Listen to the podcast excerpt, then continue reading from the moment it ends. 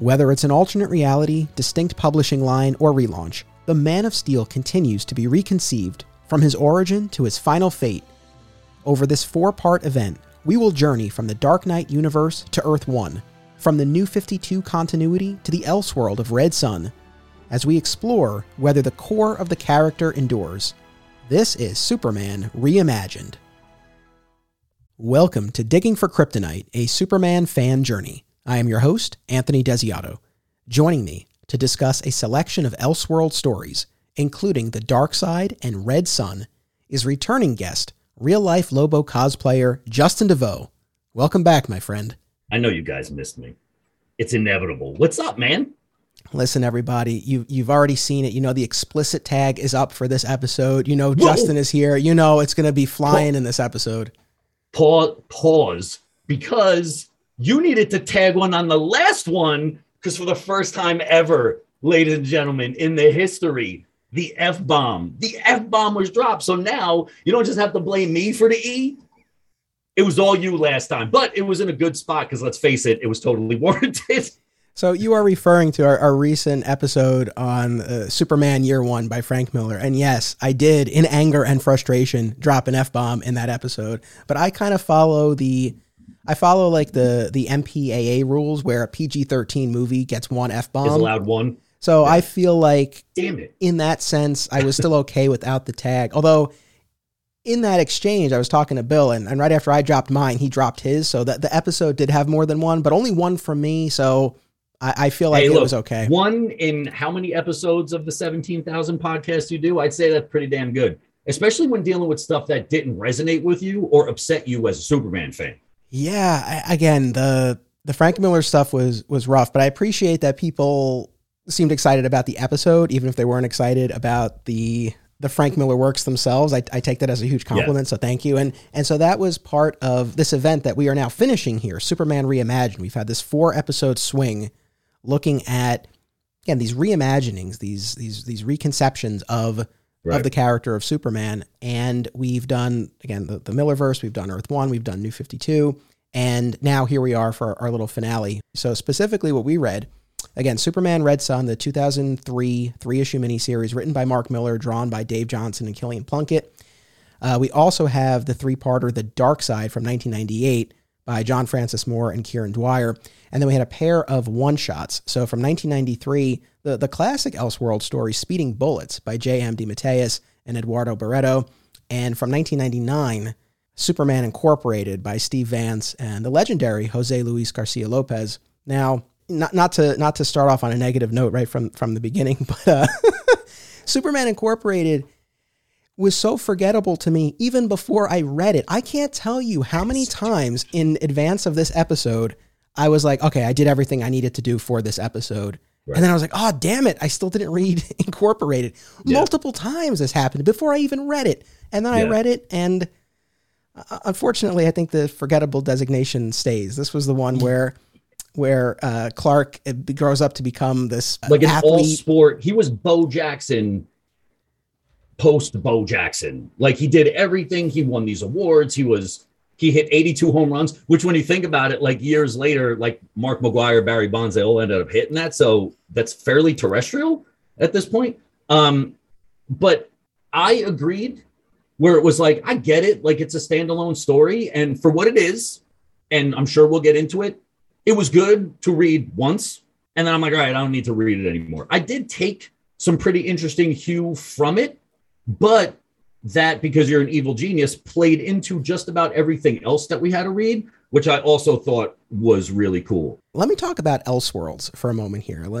So, I know that's your favorite kind of story. um, so I've mentioned Elseworlds a bunch here and there, you know, over the course of this podcast. And normally when I do, I I, I have been a little bit facetious about it and, and a little a little flip in my descriptions. I think I've often said, you know, I don't know what they really tell us about the character. It's like, oh, what if Superman were raised in the Soviet Union? Well, he'd be a communist. What if he were raised by right. Darkseid? Well, he would be a you know a, a, you know one of Darkseid's soldiers. It's like, what does that really tell us? And yes, there is more to it than that, but uh, the, the the takeaway is that yeah, I've never been really all that captivated by Elseworlds. I understand why creators are interested in doing those stories, and I understand Right. why fans get excited. I do think that Yeah, because it's a curveball. Yeah, I, I do th- I do think that the some of the scenarios are cool. I think I a lot of times I don't often find that the the, the, execution, the total story really feels so worth it to me. Right. And I can, I can draw a line, right? Because I've talked about Kingdom Come, right? And I love Kingdom Come. And I think for me, when we sort of start with quote unquote our Superman up to a certain point and then something changes and we see what happens and we have that divergence from the traditional story, but we're still starting with our Superman, I'm definitely more engaged by that. And Kingdom Come is a perfect example.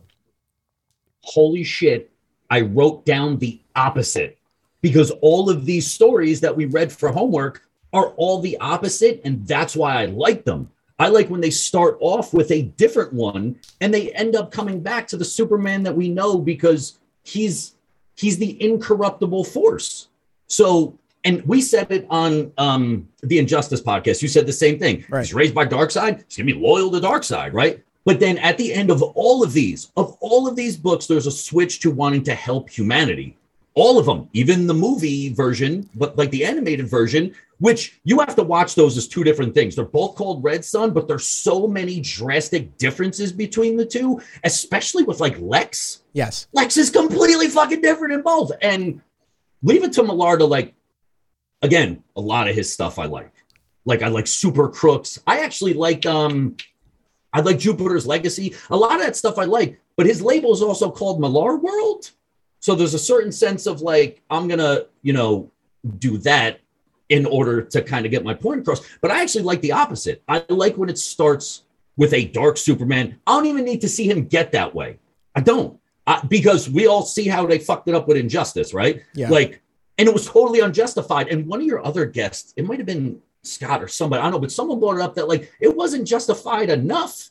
Like if someone kills Lois, they'd be like, all right, well, I'm hurt. I might kill the Joker, but I'm not going to enslave the human race for it. Yes, for sure. I think definitely Yep. with respect to Injustice and that animated adaptation in particular, the execution left a lot to be desired. But I guess going into it, I was definitely more primed to be open to it because it was quote unquote our Superman to a point. Now, you're right. All the ones that we read for this episode are the opposite, right? So Red Son, Kal-El's rocket lands in the Soviet Union. In Speeding Bullets, Kal-El is found by Thomas and Martha Wayne. Superman Incorporated, he's found by this traveling salesman and then adopted by a couple, and then he again becomes this celebrity Yeah. athlete.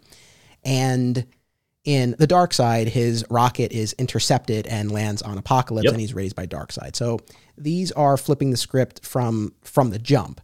And the reason why I wanted to cover these is a to challenge myself, and b to sort of try to address this question of if you are changing the character from from the point of that rocket landing, what what still does remain the same? So what what can we kind of point to as the ultimate Right. core of the character that will shine through regardless of who he's raised by? Now, It's- and you'll love this. That being said, Yes. I was waiting for it. Justin has pinpointed that that's that's my tell when I'm going to express a negative opinion. I start with that your being said. Yeah. so I, I smile every time I say that on the show, even if I don't Nice. address it verbally. I'm smiling to myself as I say it. But in all of these stories, and I, you know, we'll we'll talk about them. But I think one theme that emerges is the effect that the people around him have in On in him. getting him to to sort of see the light. The where again it falls a little short for me is that, and I know I maybe I'm, I think I'm being a little a little harsh here, but it's that's still not really telling me anything I don't already know. Like I'm going to quote Smallville as I do all the time. Right. Right. And from the series finale, when Jor-El says to Clark, "Your abilities may be of my blood, but it was your time in Smallville with Jonathan and Martha Kent and all the people there that made you a hero." It's it's the time in Smallville that that makes him this hero. It's it's Lois. It's the other people around him that uh, you know I guess that keep him that way and sustain him. So again, I feel like we already know that. So I, again, I enjoy. I mean, for the most part, I enjoyed these stories, but I think just Right. from a fundamental level, I think that's the problem that I, I kind of have with Elseworlds and with these kinds of Elseworld stories.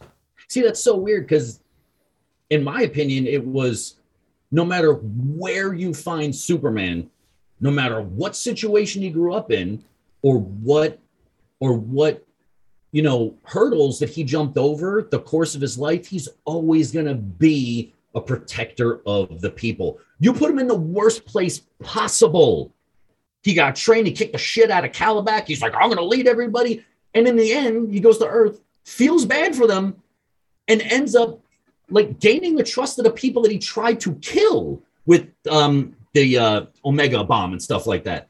And then he's like, fuck it, I got to protect it. And then lives happily ever after. Like, to me, I don't want him to change at the end because that would negative flag, that would negatively affect my outlook on the character. I like the fact that you can put him in any situation and he's always going to have this change of heart, even without um, defense side talks with his dad, right? Like he's always going to be that. Now, the fence side talks, I believe, help him in uh, in current continuity, but he just gets that from people. So I think when you don't change that, that kind of always makes me go, yeah, because he's fucking Superman.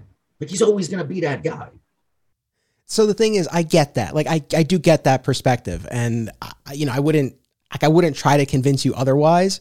But yeah, right. I think for me, and you know, we talked about this on on, on our recent episode when we covered for all seasons uh, when we yeah. did our, our Tim Sale tribute, and it's for me, it does always go back to Smallville and that time on the farm and the influence of the Kents, and it's like, and I know I've said this so many times on the show, but this this impossible question of like who could possibly have this power and use it selflessly and it's it's Superman, but it's Clark, right? It's the Clark that was right. that was raised on that farm. That's the key to unlocking that question. And yeah. you know, Lois similarly is is a key in, in terms of of keeping him grounded and and in touch with his humanity. Batman is a key as well. I, you know, I think this question that we've right. we've gotten at a lot, especially when we talk about Lex Luthor, right? Like someone who has this power, how could you possibly leave that person unchecked? Right? Quoting one of the stories that we discussed, it's like even if you believe him that he won't abuse his power, how, how can you accept that? How can you how can you trust that? I think Batman is the key. The fact like Superman trusts him with that kryptonite ring. If anything ever went awry, like you know Batman, like, so like that unlocks. So I feel like those fundamental pieces of the story and those people and the roles that they play are the keys to like unlocking and understanding the character. Right. So when you you know sort of sort of twist it and take it away, and especially take away the the upbringing with the Kents. Again, I totally get what you're saying. And I, I think there is something, you know, very fundamental and elemental that is appealing about that, right? Like this core, right. whether it's just a, the, the, spirit that's within him, whether it's the influence of his birth parents. I mean, that could be an argument. Yeah. Uh, you know, the fact that that heroism can still can still come through, can still shine through, uh, despite the worst of circumstances. There is something about that. I think I can't get totally on board, but I, I, I get it. I do get it. Right. Yeah, and that's what I I enjoy. I think I enjoy him as we know him though, where he gets that from his birth parent. I, I mean, um, uh, from Jonathan and Martha. Like I like that more, right? So it's not always in him. I do like that about the stories, but when you guys were talking about like his talks but when you rallied against uh, Mr. Oz, which was hilarious, by the way, I was like, yeah, I know Anthony's not gonna like that shit. Um, because like, what the fuck kind of upheaval was that? But anyway, um, and there's also stuff that that Clark does that we don't see, even in Thought Bubble, that still protects people because every once in a while that gets dropped. For instance, in the last episode I just listened to, your guest talk about like why is Plastic Man there, right? He's kind of like the sh- um in um uh in one of the animated versions, I think of the Frank Miller. Oh yeah, yeah, yeah. And and he's been quoted before. I gotta find the fucking panel because I remember it, where they asked him the same thing, and Superman's like, because he's the most dangerous person here. He's completely indestructible. Like he can wrap around somebody and like take all the air out of their lungs. So he keeps them around to watch them. Now he didn't warn anybody else. It's not like he's going around putting up flyers and shit like that, but like he knows to protect all people at all times. And it's just like, God damn, that's got to be a headache. And that's why I like when sometimes he's like, I'm going to go hang out with a polar bear. Like I can't do all of it. Like, like I need a break. Like in um in uh, the book Red Son, like he's not listening to stuff that's going on because he's making a statue. Like it's just what he wants. He just wants to fucking make a statue. And it's just like I like those little moments where he turns off because he knows he can't, but if he doesn't, I guess you get one of these, you know, Elseworld stories where he's like, well, fuck everybody. Yeah. So on, on, the note of these Elseworld stories, I'm sure we'll spend most of our time on Red Son. It's Red Son, it's yeah. one of the most classic Elseworld stories. Again, it did have a relatively recent animated adaptation. You know, this is the one of the ones that I think you'll always find on comic shop shelves and will always yep. be recommended. And I, I get why. I, I, don't just I don't you know take issue with that. Yeah. But let's talk about let's talk about speeding bullets first. Okay. Actually, if we're going chronologically, that is that is the oldest one. So right. Again, this is a story where Kal El is found by Thomas and Martha Wayne, and you know the story you know still follows then follows the traditional you know the the the, the moment of the killing of the Waynes and, yep. and Clark ultimately becomes Batman, but he's you know he's a, a child who you know a very childlike adult who still hasn't processed his his his trauma. When he becomes his powers yeah. Yeah yep. he has repressed his powers. He's which actually between uh that and Superman Incorporated, they had that in common too. The fact that he had used his powers briefly as a child and yep. and uh, you know, and these, then blocked it out, and then blocked it out, right? Yeah. Uh, and anyway, when he becomes Batman, right? There's there's a lot of anger, there's a lot of violence, and it's ultimately Lois's influence, right? Where he's right. going to kill Lex slash Joker, uh, where she's able to get through to him, and they'd had this conversation about how he, you know, the Batman should be using his abilities uh, to to inspire and not punish. And yeah. you know, he ultimately sees the light, and he's in a version of the Superman costume by the end of the story.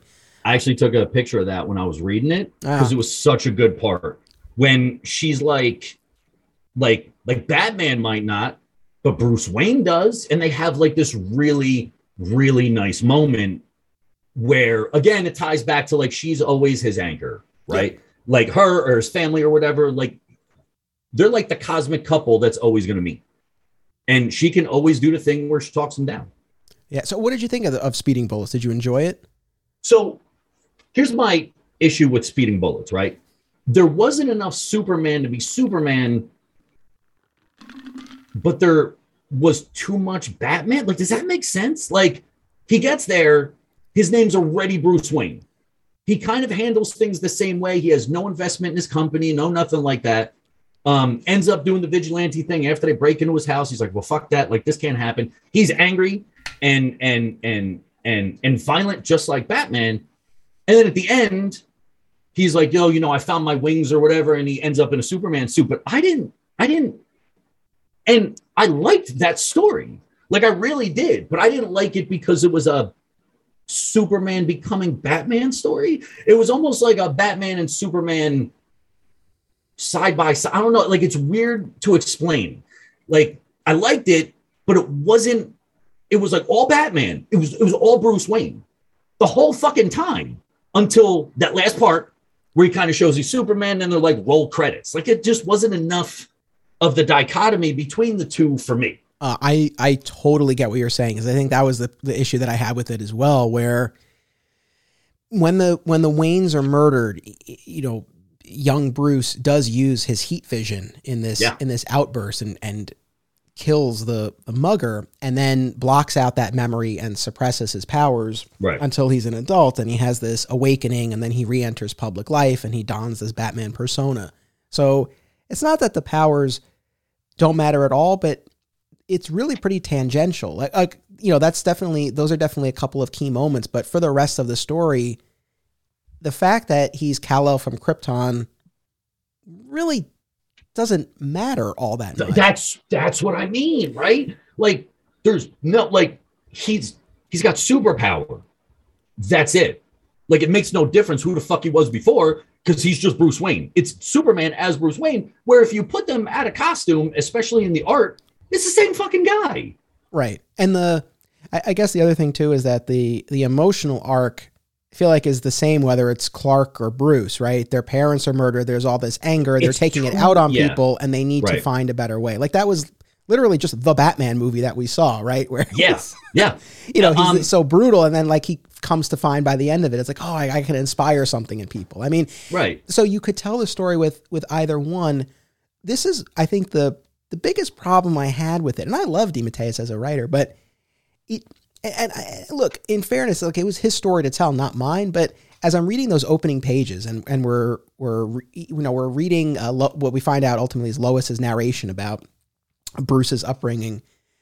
Uh, but there's all of this about how Thomas really was nurturing uh, Bruce's mind, right, as he was as he was growing up, and, and Martha right. was you know cultivating his his spirit and his kindness and everything. And I say to myself, like, if you have the opportunity to tell the story of of Kal-El raised by the Waynes, there's so many interesting questions, right? Like Thomas is this brilliant surgeon. Yeah.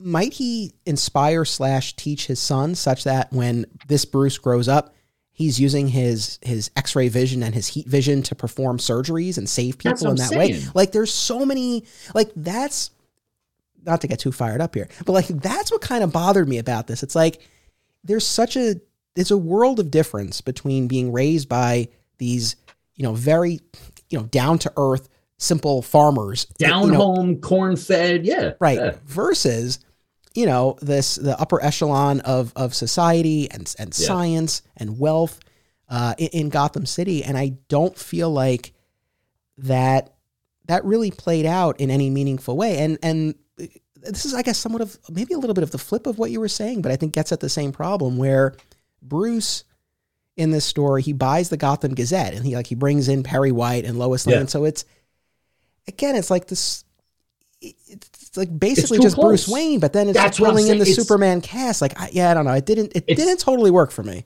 And then I think he should have stayed in more of a Batman costume because he's got a quote in it that means like you should have amalgamated the two costumes because it's like a standalone. I think it was on the back because it talked about one of the quotes. And he's like, uh, he says, Can you see them? Can you see my brothers? No, of course you can't, but I can. I can see things, hear things no one else can. I can spread my wings and fly through the shadows of the night. I know myself at last. So why would he change his outfit?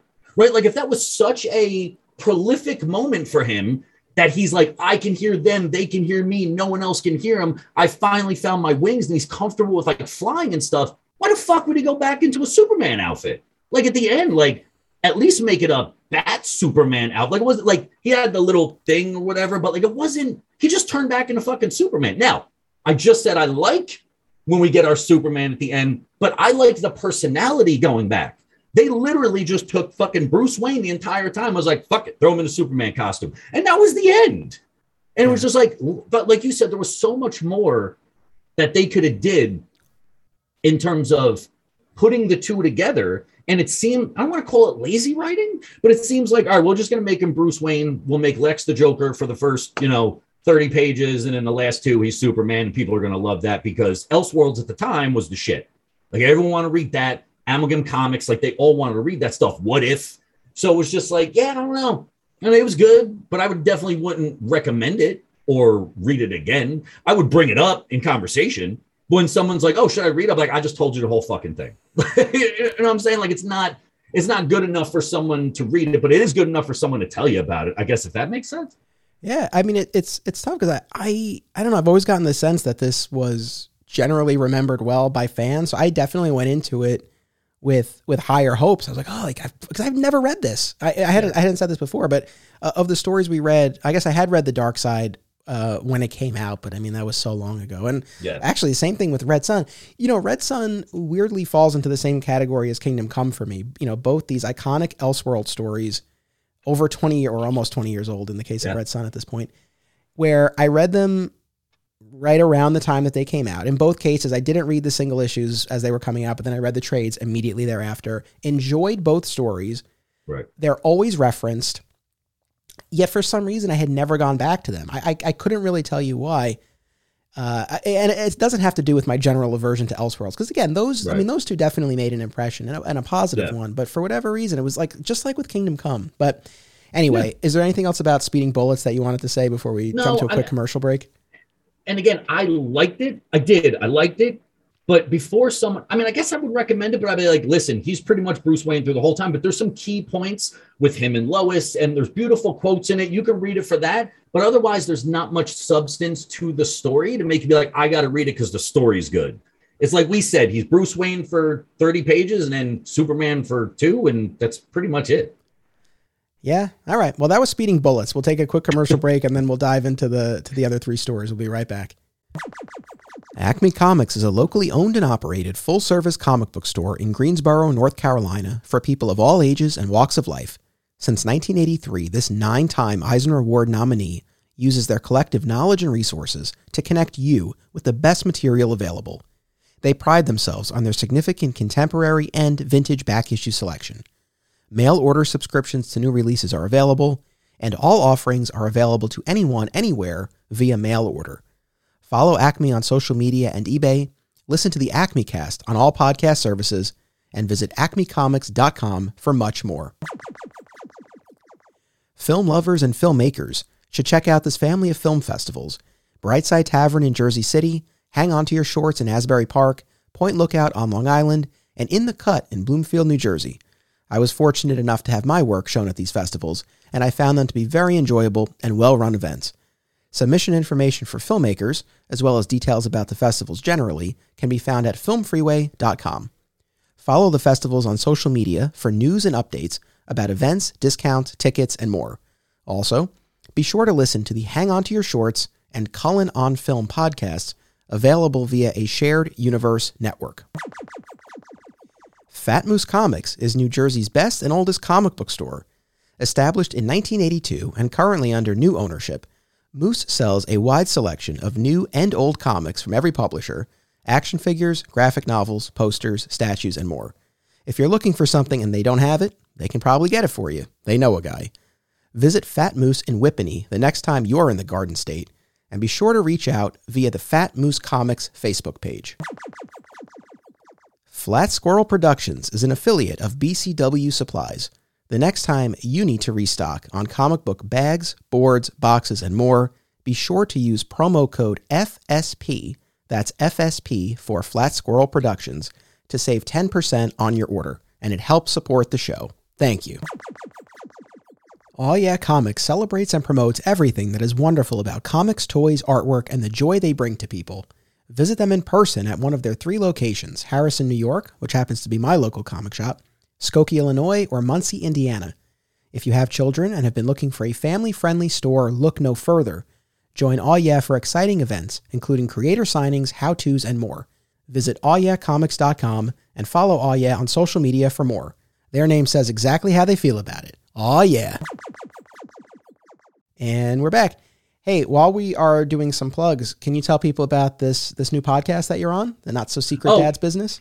yeah uh it's just dads talking shit um and a lot of times it's about just like men stuff or or or stuff that like men have to go through like health problems and there's a lot of tangents and it is it is f-bomb galore and there's some cr- like but it's more casual like for this i have notes and like i'm looking at them because you demand not not in a bad way you and your fans and your guests are like, I have 42 pages worth of homework. And I was like, I can't go on and just be like dick and pussy and shit. Like, I can't do that because there actually needs to be substance, but it's fun. It's on uh, podcasts and Spotify and shit like that. So, I mean, if you want, check it out. Yeah, I do Yes. hope people check out your podcast. So, I- coming back now to these Elseworld stories that we read, uh, I guess let, us keep going chronologically because you know, the dark side is very interesting. Again, I read this at the time. I thought it was a cool idea. You know, rereading it, I felt like it held up fairly well. I am most grateful for it more than anything for seemingly inspiring the two-part series finale of Superman the animated series, Legacy Right. where Superman is captured and brainwashed by Darkseid and sent to Earth, leading this invading force. Right. And I mean, it really sets up a very bittersweet, dramatic conclusion to the series, even though that wasn't intended to be the end of the series. But uh, where you know Superman has lost the trust of a, of a lot of the people, and Right. it, it was a really powerful note to go out on. Now, those episodes, like that's the sweet spot for me because it's not oh we're just you know coming up with this Elseworld story. Like that was in the context of that character and that story. He's been brainwashed. He's been made to think that he landed on Apokolips and grew up there, but that's not the case, right. and he has to find his way back. So for me, like that's that's the ideal version of that story. But again, it really preserves a lot of those same, you know, a lot of the same beats and the look. I do. That is probably my favorite thing from that. I love the Yeah. the, the Apokolips armor look Armor. for Superman in that, That- story. that ends up weighing him down when he lands, which I was like, holy shit, right? Because like you know, different atmospheres, different weights and stuff like that. I was like, he was fucked. He was like, I gotta take this shit off or I'm gonna drown. You know what I'm saying? So I thought that was really cool. And I like different looks. Like, for instance, right now, I know that you're not a huge Disney guy, but so Disney Mirrorverse, and believe me, this is going somewhere. So Disney Mirrorverse is essentially like another, like a multiversal thing where all your Disney heroes are actually warriors and they got to fight these fractured things or whatever. I like different looks to people. Like I'm okay with costume changes because I like like different like you know if you turn sully into like a shield bearing warrior and like fuck it like i like that stuff because there's always stuff from the original character that remains. So i do like when they like screw with that stuff because i think it's just interesting where an artist gets to be like okay i got to take this and take that and come up with something. So i do like those little costume changes. I think they're really cool. Yeah the look the look was really cool. I liked it a lot. Uh, i mean what did you think about the story generally? What stood out to you about it? Um can we just say that Bibbo is just every man? I fucking love that guy, dude. I have a standalone Bibbo and Lobo comic, and even Lobo likes that guy. Like that Popeye looking motherfucker. Like everybody likes that dude. Um, I did like it.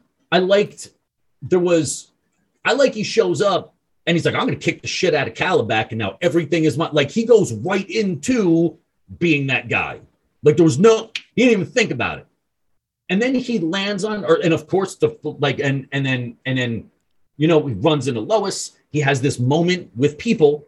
Um i did like how at the end all hope was lost until orion shows up and then was like holy shit they're gonna win. And then Darkseid beats the shit out of both of them.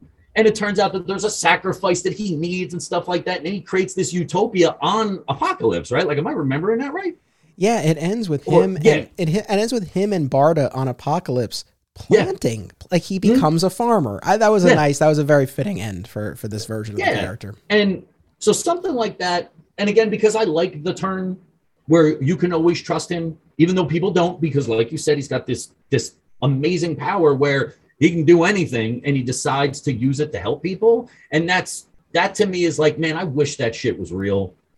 And you know what I'm saying? Like, I wish that you can have faith in someone that much who has all that power. Instead, the power people that we have are usually scumbags.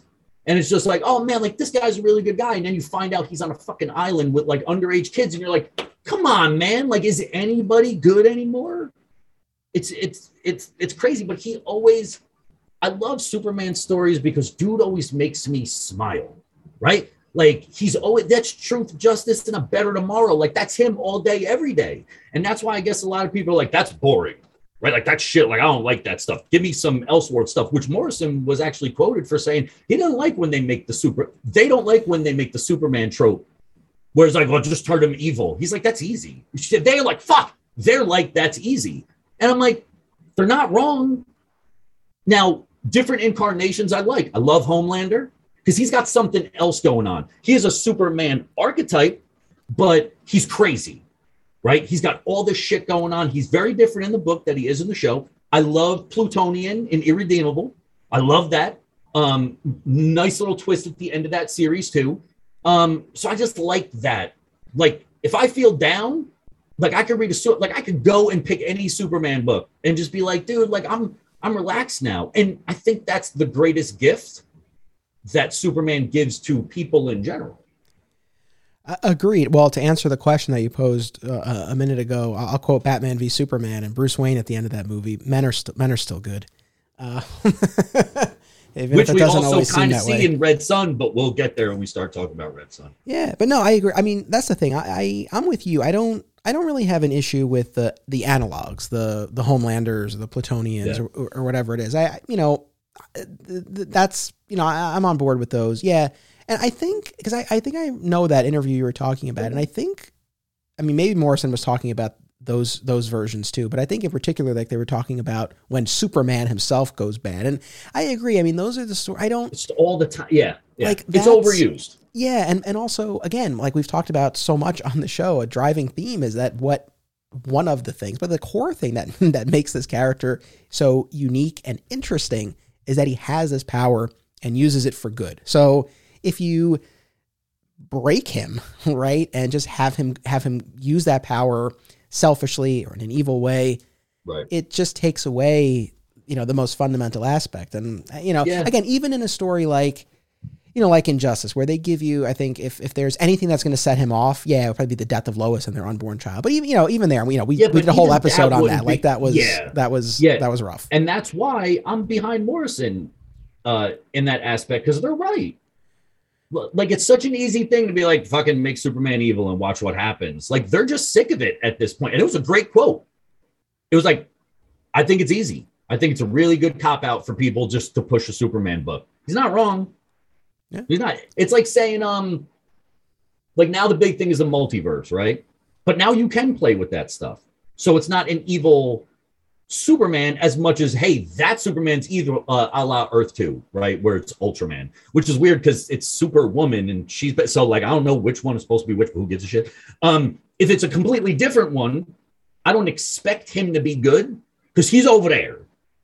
Like it's not an Elseworld state. Like there's another world that's over there, and on that one he's this, and on that one he's that, and on that one he's that. I like that. I don't have a problem with that, but I just don't like. And Injustice, I dug. But after talking to you and after listening to shows and seeing Morrison's quote, I'm like, I guess, yeah. I mean, like, how many more times can you tell, you know, oh, Superman's mad and he's to level the world? He wouldn't even do that. I think after Lois's death, yeah, he'll probably kill the Joker, which we've been over. He'll kill the Joker and then fly to, like, like, like, and fly to the Fortress of Solitude to hang out for a year. Like, he would just leave and be like, I can't be around people right now because I don't like people. Right. Which is like, all right, uh, going back to to the dark side, you know, I guess what I was tracking most in reading the story was what what is bringing this version of the character over to the side of of good, right? And I think you get a few because he's Yeah. again he starts off as the soldier of Darkseid. He's in the arena, like you said, killing Kalibak in front of everyone with no hesitation, no remorse. He essentially annihilates the planet of New Genesis. And Yeah. Highfather is able to send a bunch of, of those new gods to Earth, you know, Away, to yeah. safety. But you know, Superman is ultimately responsible for the, the destruction of a planet. yeah, And like they're home. Yeah, and then you know, at the end of that first issue and moving forward, we get now that these few pieces that are going to sort of turn him. So Highfather has this moment with him where you know because the Kal El has been you know made to think that he was born on on Apokolips, he's a son of Darkseid, Right. and and Highfather shows him no, this is where you came from, this is where you were Yeah. headed, you were diverted, uh, and I think that Like intercepted. Like yeah, yeah, intercept. Like it wasn't even like, oh shit, we crashed into each other. Like they yanked that motherfucker right out of the sky. I do. And it was just and I like that that bit with this Elseworld story. Not that it really makes much of a difference, but it's not. You know, in Speeding Bullets, he just happens to land in Yes. Gotham. Here, yeah. it's and like Red no, Sun, he was supposed. happens to let Yeah, but yeah. here it's like no, there was actually this force. You know, it's kind of anyway. Like you could have told this story in in the regular comics through time travel, and then you, you would have had to undo it. But anyway, uh, so he has this moment with Highfather, and, and I think that starts to get the wheels turning. And then he has, like you were saying, this adventure on Earth, and again, the effect of people. Right, Lois saves him. He lands in the river, and she pulls him out. Uh, he then has this opportunity to defend her from intergang. She's, you know, she's investigating them. Yep. You mentioned uh, Bibbo and Jimmy, right? There's this whole this whole bit where you know there there's this burning building and they're going in to help people. Like their example seems to you know elicit something in in Superman.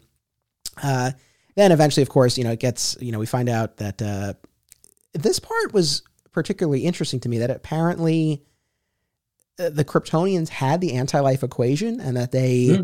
hid it within Superman's genetic codes, which yeah. that's that was the piece of it that I don't know what to make of it because if we're if we're saying that there's this innate core that perhaps at least in part comes from his birth parents that accounts for the heroism, well, how do we reconcile that with the fact that they I mean, oh, I guess Like we don't know there. like we don't know their intentions with the anti-life equation. Were they Right. were they protecting it? Were they trying to keep it away from people who would misuse it? Were they hoping that you know their baby would use it wherever he ended up? I mean, I, I don't know. Yeah, but like they just got lucky that he he had a change of heart. Right. Because if he had it and he got intercepted, probably reason why, right? That he ends up there. It's like we got to take this shit out of this dude. The game would have been completely different Yeah. if you would have did it there, right? Like if you would have did it there, you had a completely different story. Shit would have been over in five pages. Um, yeah, but I like, why do that unless you want to send it to Earth to make it disappear? And like, oh well, he'll just hide amongst the people. because they didn't know. Well, I mean, I guess in different incarnations, they're like, you're going to be awesome there because of the yellow sun. So, like, yeah, well, when he gets there, he can protect himself from just about, you know, fucking everything. So, why not? It kind of has the hues of the Snyder cut of Justice League, where it was like, it's always been there. But again, Superman is there now. So, it's like, well, we can protect it now. So, it's a, a I think it's kind of the same thing. It's kind of like Maxwell Lord slash Dreamstone, right? Like one is him and the other one is kind of just walking around. I kind of like that though, that it's in him. Like I think that's pretty cool. Well, you know, you mentioned the Snyder movies. I mean, the idea, you know, in Man of Steel, we got this idea that the the Kryptonian Codex, right, is is embedded within him. So yep. a similar thing here with yeah, it's the yeah. anti-life equation instead. And, and so of course when Darkseid realizes this, then he you know, tortures you know Superman to extract this from him. Yeah. And, uh, you know, by this point in the story now, Superman is, uh, you know, trying to trying to stop Darkseid, and ultimately does, like you said, he fights yep. alongside the uh, the gods of New Genesis, and and yes, Light Ray has to make the sacrifice, but yep. is able to share his power with Superman, and that's enough for Superman to right. defeat Darkseid. Uh, so yeah, which I, mean, I kind of like that it wasn't just Superman, right? Because yeah. he uh, like it's his book, so of course he's always gonna like win the day and shit. But in this situation, it's like like you needed help like Darkseid is that much of a motherfucker that like you needed help. And even though Orion turned the tide initially when he got there, like Darkseid just steps off and he's like, all right, like now, like now we're gonna fight. And it did not go well. So it was just like he couldn't do it on his own, which kind of plays into the fact that like maybe he didn't know he could, right? You spend that much time on Apokolips, there might have been like a hesitation about like I can't do it right? Or I've seen him in action so much that even if Superman was stronger, he's seen this dude do horrible shit. And it's just like, I can't take on that dude. So maybe it was a little bit of that, like, um, and I don't know how hard I hit or can hit kind of thing. So I kind of like that he needed help because he would take it. He's not one of them guys that's like, no, I'll I'll do it on my own. And if he does, um, he's usually talked out of it pretty quickly. It's like, no, dude, like we all got to do this because you're not going to be able to do it. And he's always like, well, I don't want to put anybody in danger. And the response is always like, we want to go. Like you can't stop us from going. And he's never like, well, I'm going to, you know, speed off and shit. And I'm going to lock you guys in. He's always like, all right, we'll fucking come then. Yeah. I, I think that again, overall, I enjoy this. I think the concept of this is really cool. And like I said, I think what the animated series did is the ultimate realization of the potential of the story. The I guess the question I have is yes, he he has this moment with High Father. he has these moments with Lois and Jimmy and Bibbo. I don't I'm skeptical that that would be enough to turn him given the upbringing that he supposedly had.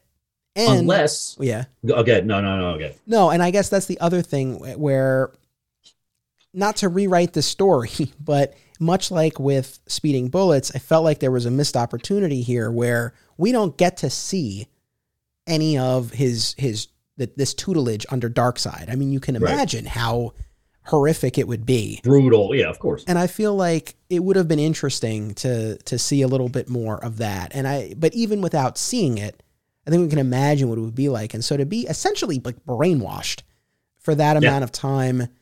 See, in oh, I don't know, is it brainwashing though? If we know and we've said in the past that wherever Superman goes, he's going to give his all for that place. Maybe because he's just inherently like that. I don't know if it's brain like I don't think I don't think you can consider that brainwashing. A la like he lands in Russia, becomes like a Marxist, becomes a communist and stuff like that. Tries to level the playing field with the world. I don't know if that's brainwashing. I think it's just like fuck it, he's ours now. Let's let's let's raise him this way.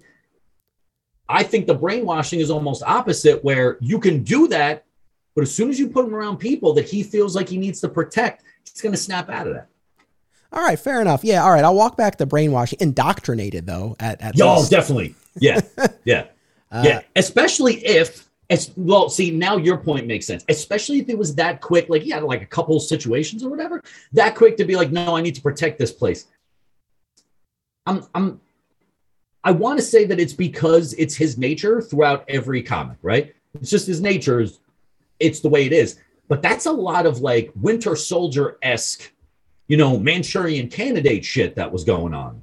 And it's just like, unless he's just embedded to be a good person, maybe like that's what he like. Maybe in this situation, that's all he needed was to see like, holy shit, like these people are are like ants. Like this is crazy.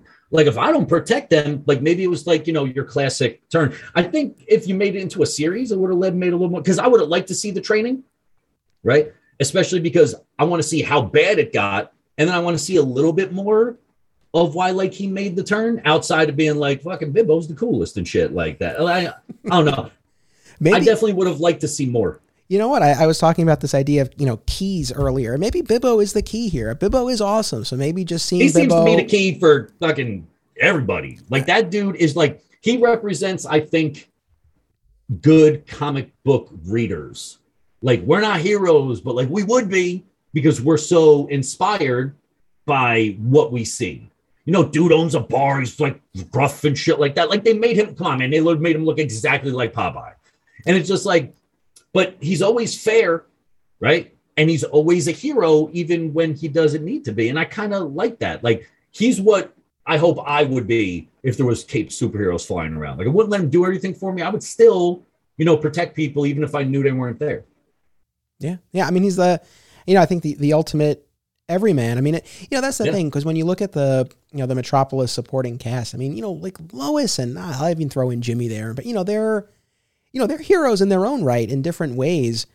But you know, mm-hmm. Bibbo is really the the the common man on the street, and he is yeah. he is inspired as well. So, and well, moved it, and moved it, to action by what he sees from Superman. Yeah, and it's funny because we had the whole conversation about how Lo, um, how Lois is a hero. She puts herself in shit, and she's not always sure that Superman's going to come get her. Like, remember the when we went over uh, the animated series that Lobo was in and was Parasite? Yeah, Dude, yeah, she yeah. was like five feet away taking pictures of him. Like, you know, he can feel that, right? She just doesn't care. Like, she's got a job to do. For sure. Um, and and that's why I like the animated version of Red Son a little bit more, I think. But again, like we'll get to that. Yeah, but I I like that. I did. I think out of the three homework assignments, I think that one was probably my favorite one. Because again, Speeding Bullets was awesome. Batman, uh, fucking Superman Incorporated was you know, at best. Like, uh, oh shit, I found it in my stack. I'm gonna read it. All right, so he would be a sports star. Like, of course he'd be a fucking sports star. Yeah. Well, well I want to get and to kind that. of a prick. Yeah. Well, let me just say the last thing about the dark side is, and I don't mean to keep harping on the animated series, but it because I rewatched the scene from from Legacy from Superman the animated series where where Clark snaps out of it where he's right. leading this assault against Earth, and then Lois intercepts him, and she's like, "Hey," and it snaps him out of it. Now, yeah, and that was an instance where he was there. He was literally brainwashed, right? He was yeah. reprogrammed and, and, made to think he had lived on, on Apokolips, but the emotional connection, the history with Lois was there, and that was enough to snap him out of it. In the Darkseid. Right. Again, it's not a matter of snapping out of brainwashing, but he has this this change of heart, and as much as I think we can we can we have to pin a lot on the influence of these people he meets on Earth, oh, there's oh, yeah. still no there's no backstory, there's no history, there's no emotional connection there. So I feel like again, it, it was it was a big leap to make. But again, your point is well taken. And if if our starting point is that you know there's this this core, I mean maybe that is the answer, right? Like there's this innate core within him that is going to, to devote himself to the place and yeah. and to helping and I don't know. It's like once he arrives on Earth, he's in this different environment, and you know maybe that's that's in part what helps to awaken this. And, yes, you know. Allow me to give you a real life example. I teach in Newark, New Jersey. Newark, New Jersey, no fucking place to play. Still, was worse. Now you know, like people are getting shot pretty frequently now, which is worrying the mayor quite a bit. I have some some students that are rough and tumble, right? Like one of my old students, who is now a good friend of mine, was a drug lookout when he was nine. It's like carjacking people with a gun at like 11 or 12, right? Product of his environment, but would also protect people who couldn't protect themselves. That's an innate thing, dude. Like, I don't think you need to be taught how to be kind. I think your barometer goes off and you're just like, something about that ain't right. And it's the weird snap right? Like he thought, I'm going to do all these things. And he even said, I did it because of the people around me. Like I wanted to catch some stains, so I did it for the people around me. But it didn't matter what his situation was like. Dude always had a golden heart. So I think that shows up regardless of what your grown up situation is. I appreciate you sharing that, and I, you know, not only does that make sense, but I think, I think that almost has to be the case in these stories, and especially mm-hmm. in in the dark side, because again, I think I think this is where I, I feel a little frustrated with it. It's like, well, it's it, it feels like this, you know, this this light switch that just gets flipped when he gets to Earth, right? Because he doesn't have the history with these people, and eh, given what his upbringing was, it doesn't seem like that would be enough. But it would be the case, right? But if you have what you just described, I think that does help account for it. And I think you have to have that, otherwise. I, I don't know. I feel like it is a lesser story then, right? But if yeah. if you're starting from that core, so no, I mean I I get that. Uh, again, does it make me the ultimate Elseworlds fan? Not necessarily, no. but no, but at least that's something that even if it's implied, you could be like, okay, like regardless of where he is, he's always going to have a good spot. Right. And regardless of who raised him, the worst place, right? He could still turn it around and be like, yeah, but something in me tells me that none of this shit is right. I also wonder, especially for people who like really like Elseworlds and these kinds of Elseworld stories in particular, you know, I, I do think there's an argument to be made. It's one thing when he ends up a good person coming out of the Kent farm. It's like, well, you would you would hope that he would, being raised by those people. Would, right. But if you're still able to make a good choice in the end, coming from horrible circumstances, there is something very inspirational and aspirational yeah. about that. So I, am coming around. I like, you know, the fence post talks with Pa. I do, but I think he just likes to have like now that I'm thinking about it, maybe he just likes to have those. Like maybe it's like therapy for him, right? He's got to talk to somebody, and you know, and that's where he goes. Like explains the situation, and Pa gives him some very down home, like you know, like you know, well, this is you know who you are, and it's never like this is nowhere. It's weird. I don't think I ever remember reading this is who we raised you to be, but I have heard him say or read him say, well, this is who you are. Like this is what you're here to do. And I think that I think that adds to like the humility and like the humbleness of Man Pa, where it's never like we raised you to be better. I'm sure it was said at some point. I haven't read all Superman comics. I'm sure it's been said at some point, but I know repeatedly I have seen him say like you're this person. Like this is who you are. And I think they knew that. Especially if you look at the origin where it's like, yeah, he could have been snapping fingers and necks and shit like that. A la um um, the movie with the kid with the red bag on his head. Again, but right, the evil fucking Superman kid. Uh, oh, Bright, uh, Brightburn. Brightburn, yeah. Like he could have, he didn't. And even as a kid, like as a as a as a tween, when like kids are their meanest, right?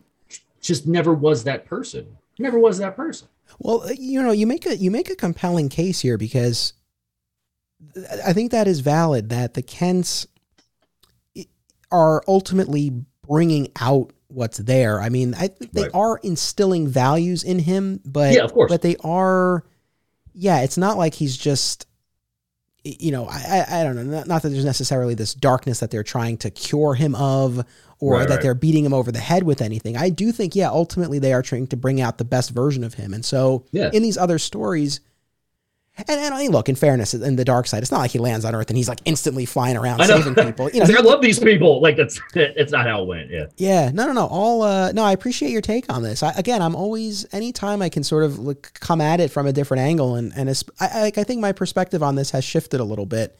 Yeah. And I do now have, I think, more of an appreciation for for these kinds of stories, and I I do get why why they resonate with people. Now, I don't have much to say about Superman Incorporated. Yeah. Uh, once again, and I know, I guess this is becoming a, a pattern here in this episode, but I feel like I'll rewrite it a little bit. I feel like this would have been such a such an interest, more interesting story if he had been raised by the traveling salesman who found him. Yeah, that's you know what's funny because I that read, was only put in as a plot mechanic later for them to find the spaceship. Like that's it. Right. Now, what's so funny to me is when I read the description, I, and I think the description mentions being found by a salesman, or maybe I had just like read the first couple of pages. I don't know. But between the opening pages and the description, this idea that he becomes this businessman, athlete, celebrity, yes. found by a traveling salesman, I assume, like I assumed going into this, oh, like the traveling salesman, he's down on his luck. He finds this kid. This kid yep. becomes his ticket. Nope. He, ends he, up hitting with a car.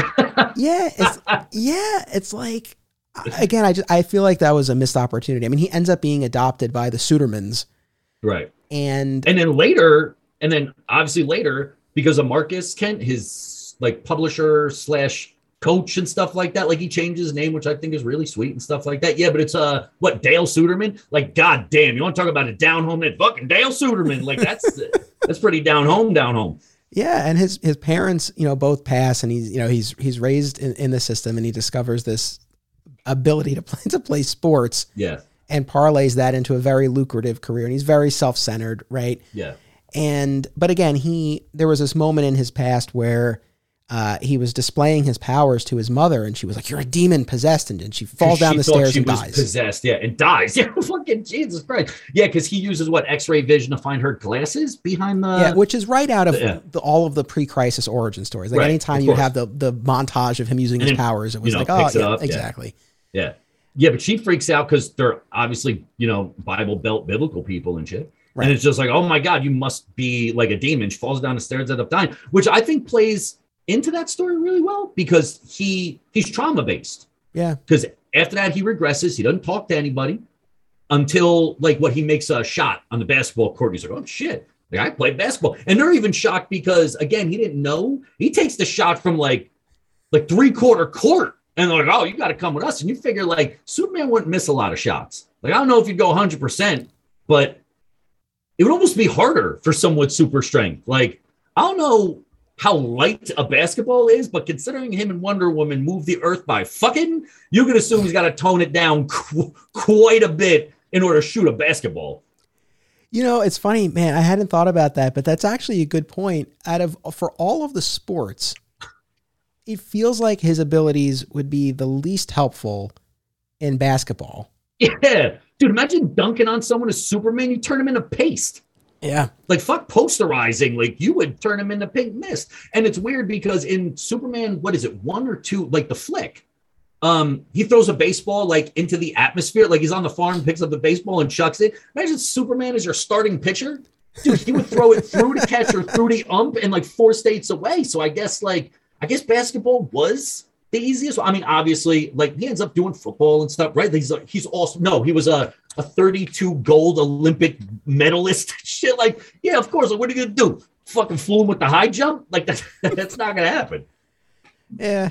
So I, I don't know. I mean, that's that's our initial setup here, and you know, here too, we we you know we have this change of heart. There's you know Lex ultimately uncovers his alien origin, Yeah, right? And, and, uses that against them, which is you know pure pure Lex and shit. yeah, there's an, And just because he's pissed, right. because like he buys the land, or like they agree to let him put his team's land there, and Lex just kind of like as a baby bitch the whole time. Like it's not even like he's he's typically what we see like a level nine intellect and stuff like that. He's just a businessman that even tries to recruit him. He's like, come pay for my team. We'll give you this, this, and this. Like, do you think he needs any of that shit? He didn't need any of that. He got his own comic. They're they're making a fucking cartoon. Like the dude's got everything. Yeah, no, for sure. And, you know, and then there's this, you know, randomly we have John Jones, the Martian Manhunter, show up, and He's like, there's other people like that. yeah, I know. you know, he Yeah. talks a little sense into him, and then, uh, you know, he, he returns. Suderman returns to to Kansas, and he was like struck by lightning while he's flying in, and he's Yeah. taken in by the Kents, and then so once again you have the Kents influence here. Sort of setting him on a better path. I, out of all of the stories we read, you know, I mean, it was great to see that Garcia Lopez art, but uh, yeah, Yeah. overall, this this really did the least for me. I had, to be honest, this was never a story that was like even on my radar. Like I have vague memories of probably seeing it at the shop, you know, back in the '90s, but Right. uh, I had never read it. I, you know, it's not one that I would particularly recommend. But is there anything else you want to say about uh, Speeding Um, Bullets or Dark Side or Ink before we get into the Red Son? I do like how he humbles himself at the end. Like he fakes leaving the planet just so he can become a reporter.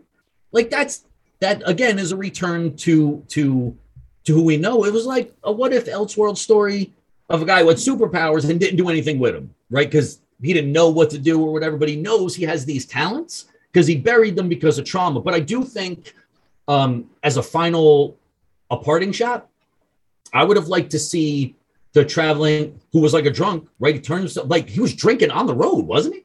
So like he's a drunk, he hits a kid, the kid ends he, he's the miracle baby, turns his life around. But then you don't see that until the end. Like I would have liked to see like to get to there. So at least at the end, you're like, who the fuck is that? Wait, is that the traveling set? And you got to go like all the way back because it's such like a, a, a like um like a weak pause in the beginning. Like at that point, you don't even need it.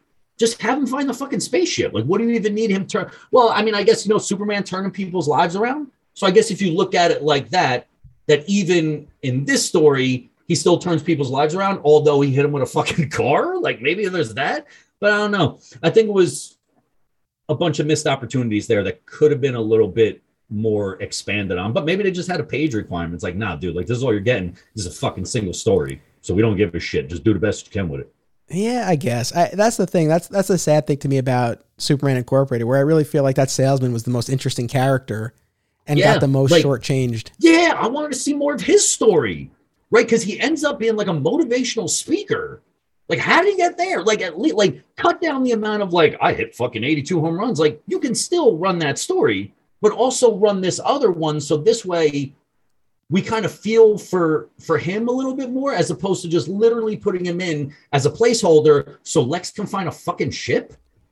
Like, I don't know. I don't know. That seems like lazy or weak writing. I'm gonna call it lazy. It's definitely weak though. All right, we come now just past the hour mark, but we made it to Superman Red Sun, the story of Kal-El's ship landing in the Soviet Union in 1938, and we follow this story across decades. Like I said, read it at the time, enjoyed it, never went back to it until now. So I've read it now, you know, twice in 20 years. I did watch for the first time the, the animated movie. Uh, let me toss it to you first because I know you did a lot of Okay. you did a lot of reading. I know you you've been really into this. I mean, what what is your take on Red Sun and, and how, if at all, has it has your perspective changed? Okay, I have never watched the cartoon and read the book side by side. The first time I read Red Sun, I was enthralled. I was like, this is amazing. This is amazing. Um, so much so that I know people can't see it, but I already took the picture. I have the Red Sun Superman and uh, the Wonder Woman statues with the hammer and sickle. I found a fucking communist Russia flag. Like I have a whole background. I got the Red Sun hat on. Let me tell you something. When I come on the show for Anthony, I don't fuck around. Um, when I so now after watching the animated version, I found I had more of a problem with the book version. Oh, Like, interesting. A lot to the point where now I don't see them as adaptations of one another. It's called the same thing, kind of starts the same way, but I think the movie is the- like I want to say the animated movie is better.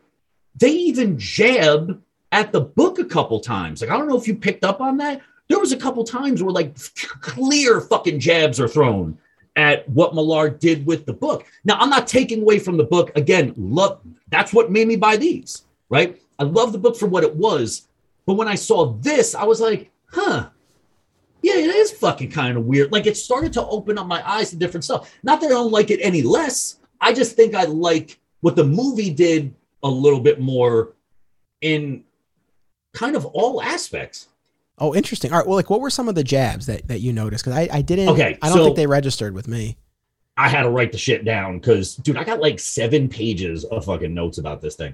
Um, okay, so at one point, oh, it's the Lex part. So Lex says checkmate at the end, right? But in the panels, he's very malicious when he does it, a la whatever fuck he becomes afterwards, which he gets rid of one godlike despot and becomes one. Um, in the book, in when he says it in the movie, it's heartfelt. Kind of like, yeah, I did plan for this within a 0.10%, but it kind of worked out and I made a friend, sort of. Right. And then there was the other um oh, the clear shot at the book was at the end of at the end of the book, Lex stays, he colonizes the universe or the solar system, right? They they they they they take away sleep, dude. They take away sleep, which means he is more of a communist in essence than Superman was. Superman throughout the whole book and movie shifted. He didn't want to fight. He didn't want to beat anyone to submission. He beat everyone with argument. The only tyrannical thing technically that he did was implant those things into people's heads, but they were ruining his utopia, right? But the clear shot was Lex stays on to the point where that fucking ending, which I never really vibed with the ending, where it's like, oh, now we're replaying it all over again. And I have a theory about that too. At the end, Lois says, What are you going to do now? And Lex says, A good man knows when to leave. And she's like, What are you going to do? He's like, I don't know, like maybe go to a desert and like hang out with the woman in my dream. Lex is so, he's a beautiful dude in this one, man. He starts off a little obsessed, but he turns into a beautiful dude. And I think the shot is the book had him do this and this. He lived to 180 and da, da, da. he never pushed back from the table. The first thing she says is, So what are you going to do? He's like, A good man knows when, or she's like, Oh, I can't believe you're giving all this up. He says, A good man knows when to leave. And like, he's fucking right. He's right. Interesting. Okay. So, yeah, there's a lot to unpack with Red Sun. Uh, I'll say, as far as overall impressions. I think what what does really come through, I think in both the movie and the comic, is that you know this is not this is not a, an evil Superman story or a malicious Superman story. He is a product of his environment, and he has bought yes. into the communist ideology. He's Which ultimately like well intentioned. Barely, yeah, like barely communist, like communist on paper. It's like, listen, we're all going to live a great life. No one's going to be better than anybody. That's the utopia you're trying to make not like communism where it's like, well, these people are going to get this and you're not going to get shit. Right. He creates communism coming off of Stalin, which dies in fucking two different ways, obviously. But it was like he just wanted the world to be happy. And he expresses that a lot. As a matter of fact, you can even make the claim that America is the one putting out propaganda. They do it a couple times over the course of the story. Oh, he could see you from space. And I think at one point, Martha is like he could watch us like through our house and shit like that. Like they're the ones putting that out. Like Russia and the superpower and, and like the whole like Warsaw Pact nations, they weren't putting out the propaganda. America was like, he's going to come here and fucking burn everybody. And everyone's like, holy shit. And now they're driven by fear. So I don't think Superman was the tyrant in that one. I don't. Yeah. I, I mean, I will say, I, I did appreciate that, you know, you see the positive and negatives of both America yeah. and the Soviet Union here. It doesn't play as just like this pro America, you know, comic or, no, or animated movie. So I, I did appreciate that.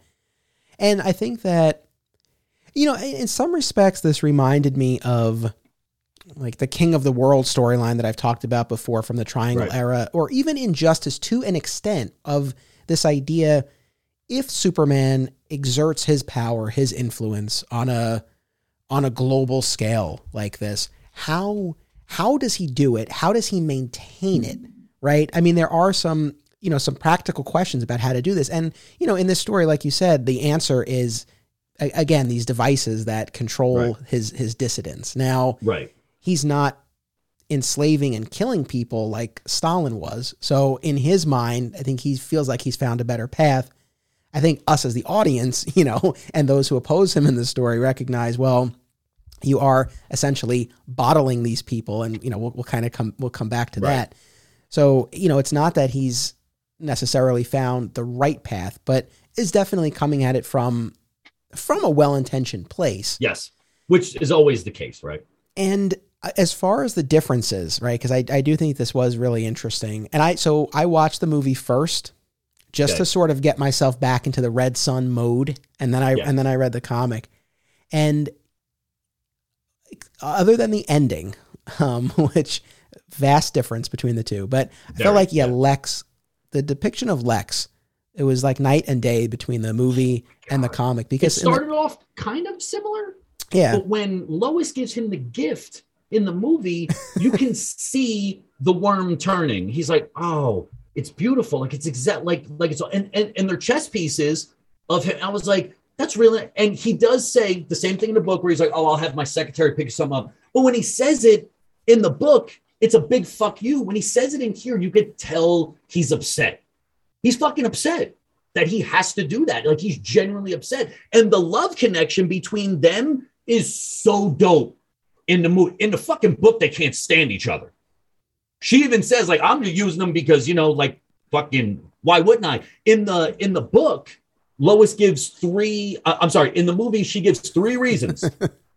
They're like, why do you even with him? He says, she, uh, he supports my career. In the book, he says the planet is an eyesore. Yeah. So right away, he didn't give a shit. Two, the sex is phenomenal. which they even show the scene of like them like post coitus and shit like that, which I thought, well, you know, it's fucking adult or whatever. And then the third one is he's going to change the world. And it's not like he's going to change the world because he's a prick. He's not like, he's not overly intelligent, which is another problem that looking back I had with the book. But she, they genuinely care about each other. He just gets caught up and momentarily obsessed, and he has a fucking, like a dope, like a completely dope redemption at the end. Yes, no, totally. I mean, the the Lex in the comic really plays as more unhinged, especially as the story goes on. Mm-hmm. Whereas there's yeah, a lot more I don't know integrity or nobility to the Lex uh, in, the movie, which yeah, ultimately I I did prefer I prefer the Lex in the movie for that reason, and also I think for the the reflection that it has on Lois, right? Because if she's with him in the movie, like you said, I think there's enough to account for what she's getting out of this relationship or like why she would stay. In the Right. comic, it's real, you know, it's it's tough, right? It's like it really does a disservice, I think, to the character of Lois. Yeah. Yeah. And I think at first, when I read the book, I'm like, wow, Lex is really smart. Like at one point, he's playing chess against five people, learning Urdu, reading Machiavelli. And at one point, he's like, oh, I created something while I was in the bathroom. Now that I look back at it, I'm like, all they did was use in the book, all they did was use Lex's intelligence as a deus ex machina to get them out of shit. Like he just randomly shows up in Russia and fucking Superman's how'd you get past the defenses? And I think his line was something like, "Oh, defenses. I thought they were um, um, uh, like ornaments or something." Like he completely plays it out, and I think the audience was just like, "Sure, he's that smart," but I think they overplayed it too much. I think like the playing chess, learning this, and at one point he's like, "Oh, uh, uh, uh, how'd you fucking hear that?" He's like, "Oh, I learned how to read lips like last night." Like, I think it was a little too much on the intelligence level, like just for shock value. I don't know. Like, what do you think about how he was portrayed in the book? Yeah, I mean, I think unhinged was just the word that I kept going back to. I mean, as far as the intelligence, you know, it it didn't feel so divorced from the Lex that we've gotten before, especially in the comics. So that that wasn't Right. necessarily so off-putting to me per se. I think you know one of the things, I, and I want to ask you how you feel about this because I one of the other big differences that I saw was, you know, was Lois's role with respect to getting through to Superman. So in the movie, you know, she, you know, and of course Lex is manipulating all this, right? But he has Lois give Superman this information about Yes. the atrocities that Stalin is committing. I want to circle back to that, but but what I want to jump Yeah, to that was drastically different. different. And so I want to come back to that, but in the in the big climax, right, of of, of both stories, Superman, you know, shows up right at the White House Mhm. to invade. He's been resisting that the whole story, right? He doesn't Yes. want to. He doesn't invade. want to. He tells Brainiac he doesn't want to. Right.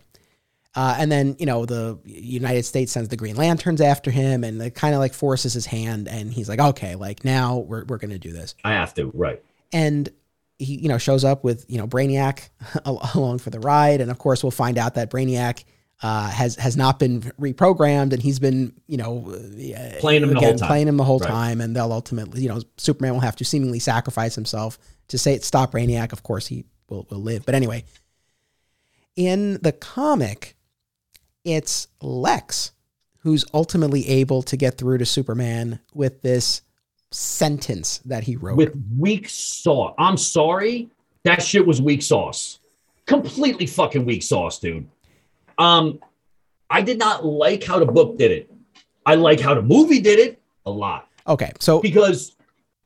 Oh, oh no, good. No, I was just gonna say. So you know, for anyone who needs a, a refresher, the the the note that he writes, and we see a little flashback of him telling Lois, like, "I'm going, like the the power Right. of, of words, like I'm gonna like get Right. at the heart of Right. uh, you know everything he's you know uh, you know afraid of within himself, something to that effect." And the the note is, you know, why don't you just put the entire world in a bottle?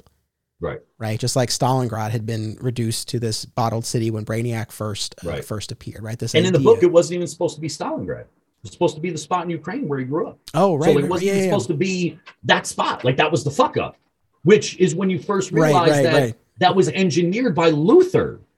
He's like, oh, he fucked it up. Like he's oh, he's a level twelve intelligence. He didn't even get the right fucking city. right, That's why that shit was weak sauce at the end because he gives him a letter about putting the world in a bottle, right? Which contradicts itself because Stalingrad, the city in the book, is attacked by like a moth that got in. Right. So he couldn't even protect the people in the bottle. So I think giving him now, Lex says, I'm going to battle you with this. And he points to his head. Brainiac already told him, listen, you would have killed yourself within what, 19 minutes? Based on his estimation, if he was talking to you. So you definitely don't want to do that. Lois coming out with the actual city and explaining the same thing, just opposite, where it's like, listen, I understand you want to protect people, but this is what it ends up being. And you don't like this. So there's that. I don't think that translated over with just the letter. I think showing him the city and being like, listen, this is what you want to do because you want to protect everybody. Like, I get that. But that means you got to put the whole world in one. And then what are you going to do then? Like, what's the next step? Like, how can you do all that? And that breakdown, I get. Just him getting the letter that's saying, from Lex of all fucking people, what are you going to put the whole world in a box? Like, it came off not genuine enough for him to have a knee shattering. Break. Like, he gets down on his knees and started crying. I'm like, really? Over that? Like, I think between the two, Lois presenting it, not giving him a letter, but presenting it, way fucking more important. So I don't know ultimately where I land. I, I feel like it's definitely a more emotional, impactful moment in the movie. Now, of course, you have the music, you have the vocal performances, so there's a, you know there's a little bit more to enhance it. I, arguing on the other side, I don't ultimately look at Red Sun right as a Superman Lois story, but I think you very much can look at it as a Superman Lex story, and in that context, Lex being the one to deliver those words. Now, right. you know wh- whether the you know the letter seems silly or not, I don't know. But right. the fact that Lex is the one to deliver it, I do think that better honors the setup of this story as this battle between the two of them. Even though, again, I do think from an emotional standpoint, the the Lois scene in the movie uh, is more impactful. Right. And that's why I said I think it needs to be viewed as two different stories completely. They're both him landing in Russia, but it's not the same story. Like, not at all. And then not like the fucking shit they did with Injustice. This was like a completely ge- the legitimate different story. One gave you a really good feeling. The other one was like, Jesus Christ, like Lex pretty much manipulated everyone. And she makes mention of that when they're saying we got to do what Lex says, let's know what's best. Lois says, "You don't realize we're all just chess pieces that he's moving around a board." But like the chess symbolism kind of comes back a lot.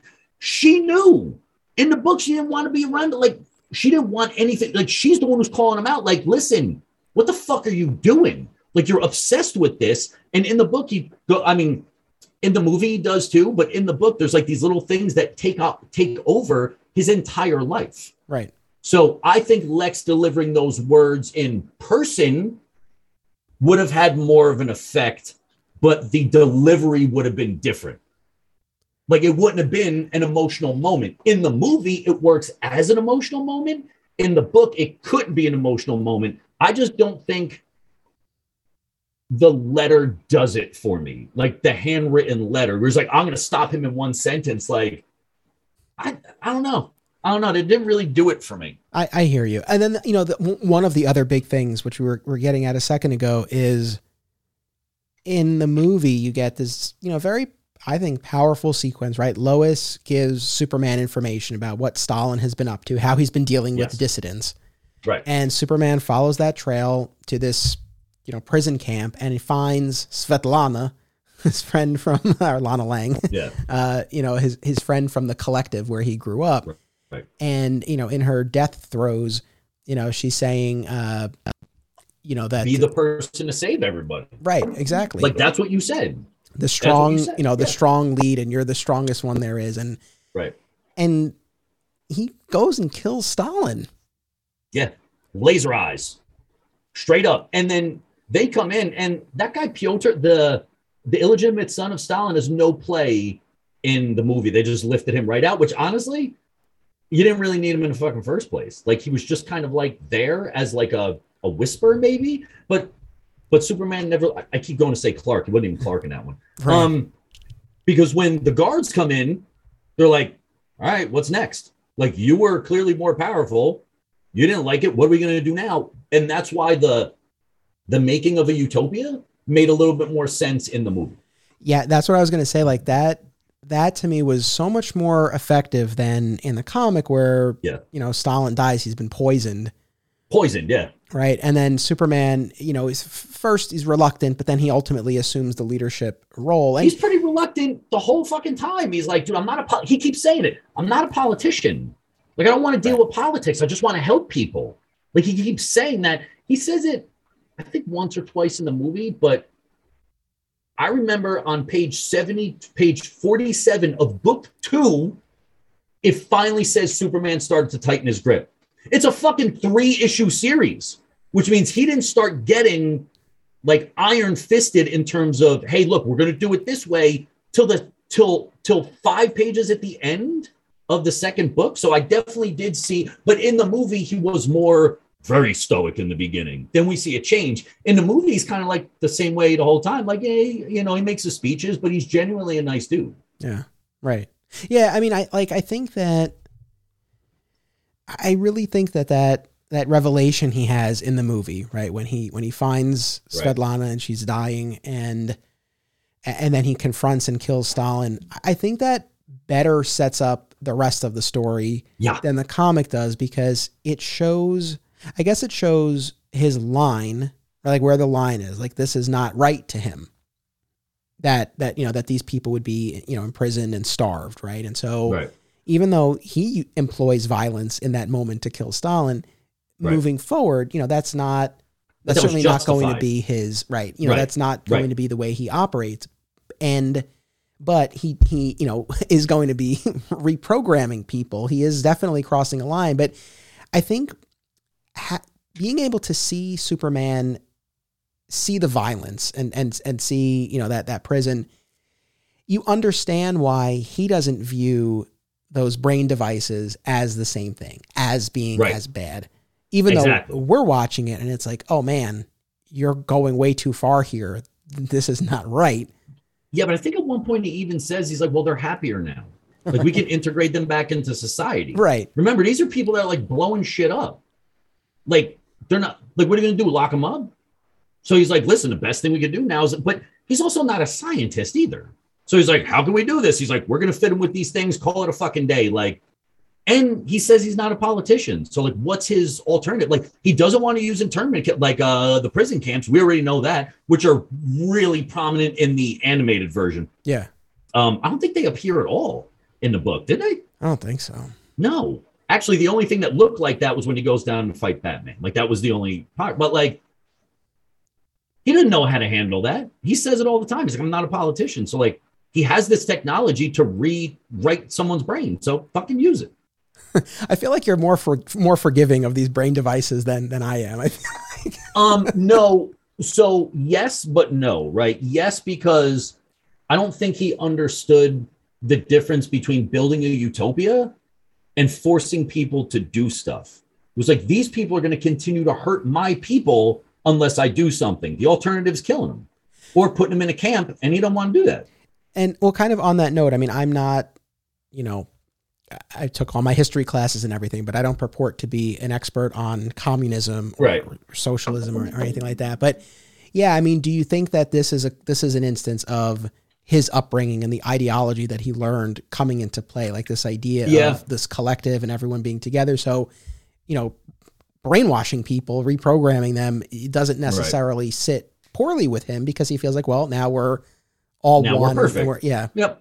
Yep. And I think that's where his version of communism comes in, right? Like it even says in both mediums, there's no more hunger. Everyone has a house. Everyone's got food. And the role that Svetlana plays in the in the book is way different. He sees her on a food line Right. and he's like, holy shit. He's like, what are you doing here? He's like, we're starving. Like, no one's got any food. So he gives her like a job, which she's not fucking qualified for, but she gives him a fucking, but like he gives her a job to take care of her because he recognizes that. In in the movie, she's put there and he's like, What are you even doing here? She's like, They put me here because I knew you before. And the person that like you could be, like they didn't like they wanted to just rewrite him completely, like brainwashing him. So if that's the only thing he knew, at, especially in the book, like of course he would fucking do it to other people Right. because he thinks it's the because he thinks it's the right thing to do. Not because he's like, well, fuck these people. He's like, listen, I got to protect people. This is how I'm going to do it. I genuinely think he was in the right. I don't think it was a tyrant. Like we view it as a tyrant move. I don't think he did. Yeah, again, I, I do think as far as what his intentions are, what he thinks is right. Yeah, he's Right. not coming at it from you know from a, a a place of malice or anything like that. Regardless of what the effect ends up being. How did you feel about the treatment of Wonder Woman between the two versions of the story? Very different. Um, well, so in the book, obviously for people who didn't read it, uh, she comes kind of the same way. She's like, oh, men are starting to do the right thing, but she brings a Hippolyta, and like they all kind of like hang out and shit, and like they go to dinners, and she was like, the relationship in the comic is very we're business partners. There's love, but they're business partners. Like they like to take pictures with each other. In the movie, it goes way deeper. And I think I like the Wonder Woman in the movie better. The one in the story, she does make moves against him because in the fight with Batman, Batman even calls her Diane. He's like, What are you doing? So apparently they made some sort of deal that he had to go. He had to go. He's ruining shit. The Amazons recognize it. He's got to go. I like her in the movie because during the climactic scene or during one of the fights with the Green Lanterns, which I don't even know what the fuck they had them in there based on what happened, or tell Hal Jordan's backstory. Like that made no sense to me. She comes down now fully fucking rejuvenated with a great look, right? I, dude, I dig that white and the gold and shit like that. And she's like, listen, I'm gonna give you guys another opportunity. Stop. Stop. If you stop now, we can work with each other to fix this. Both sides say no. Superman tries to attack her, and in probably one of the pimpest moments ever, she makes him look like a bitch because she catches his hand. Like, she's like, that was your last straw. Amazons are never coming back. We're out. Um, and I also like her, like, he tries to kiss her in the movie. And she goes, What are you doing? He's like, Oh, I thought that's what we had to do because he doesn't know any better. She's like, Listen, I come from an island with all women. And she raised her eyebrows. She's like, What do you think that means? And he goes, Oh, thank God. Like, he's relieved. Yeah.